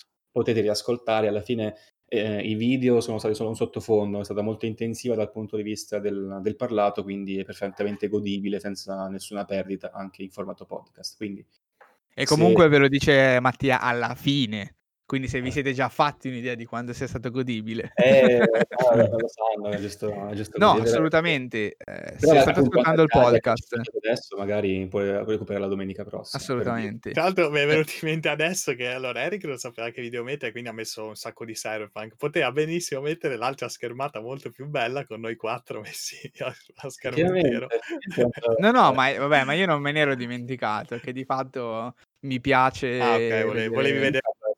Volevo vedere un po' di Cyberpunk. Scusate ragazzi, sono un po' triste. Sto, Eric, sto sono facendo un po' di proprio- binge watching del materiale di È Cyberpunk. bloccato nel sorriso, lasciamolo, lo ricordiamo, Esatto. lo ricorderemo così. Ah, vorrei fare una cosa, ragazzi. Tanto posso farla io dalla, dalla dashboard. Adesso vorrei fare un ride eh, a Lumia. Va Tanto- bene? Ah, va benissimo. Quindi adesso chiudiamo. Ragazzi, tutti ci fa piacere se avete ascoltato fino a qui, visto fino a qui, ovunque voi ci seguiate, ci ha fatto piacere, anche Grazie perché a questi show sono molto lunghi. Eh, fateci sapere chi ha ascoltato il podcast, se avete dei consigli, se c'è stato qualche passaggio che vi è dispiaciuto ascoltarlo in podcast perché magari c'è stato qualche riferimento video un po' troppo potente di cui non Mhm. ci siamo accorti. Feedback sono sempre ben accetti. E niente, un saluto da Buonanotte a Ale, tutti. un saluto da che devo decidere un attimo il ride come farlo. Ok. un saluto da Matt Buonanotte. e un saluto da Mattia. Vi rediamo tutti, da Rotte. Cappuccino, l'Omia. E il nostro ragazzo ci ha fatto anche la, la sigla che avete sentito. possiamo- all'inizio. la rimandiamo un attimo prima di chiudere? Per Sì, ok. sentire a chi- ai Devo Rimandiamo? Però adesso, adesso, all'istante devi farlo. Eh, ragazzi, eh, Presto, presto. Eh, fermo il presto. Adesso riprendo, ragazzi, però mi dovete far chiudere Spotify perché qua è un... Aspettate, aspettate ragazzi. Non me ne andate, eh? Arriva, Ricca- state zitti però. Inizia il TriCast podcast e hey, con i nostri quattro amici a cui vogliamo bene Matt, Mattia, Eric e poi c'è anche quell'altro che come si chiama? Eh, Francesco, Carlo, Alessandro, Ale, Ale, Alessio hey, hey, inizia il TriCast podcast hey, allacciatevi le cazzo di cinture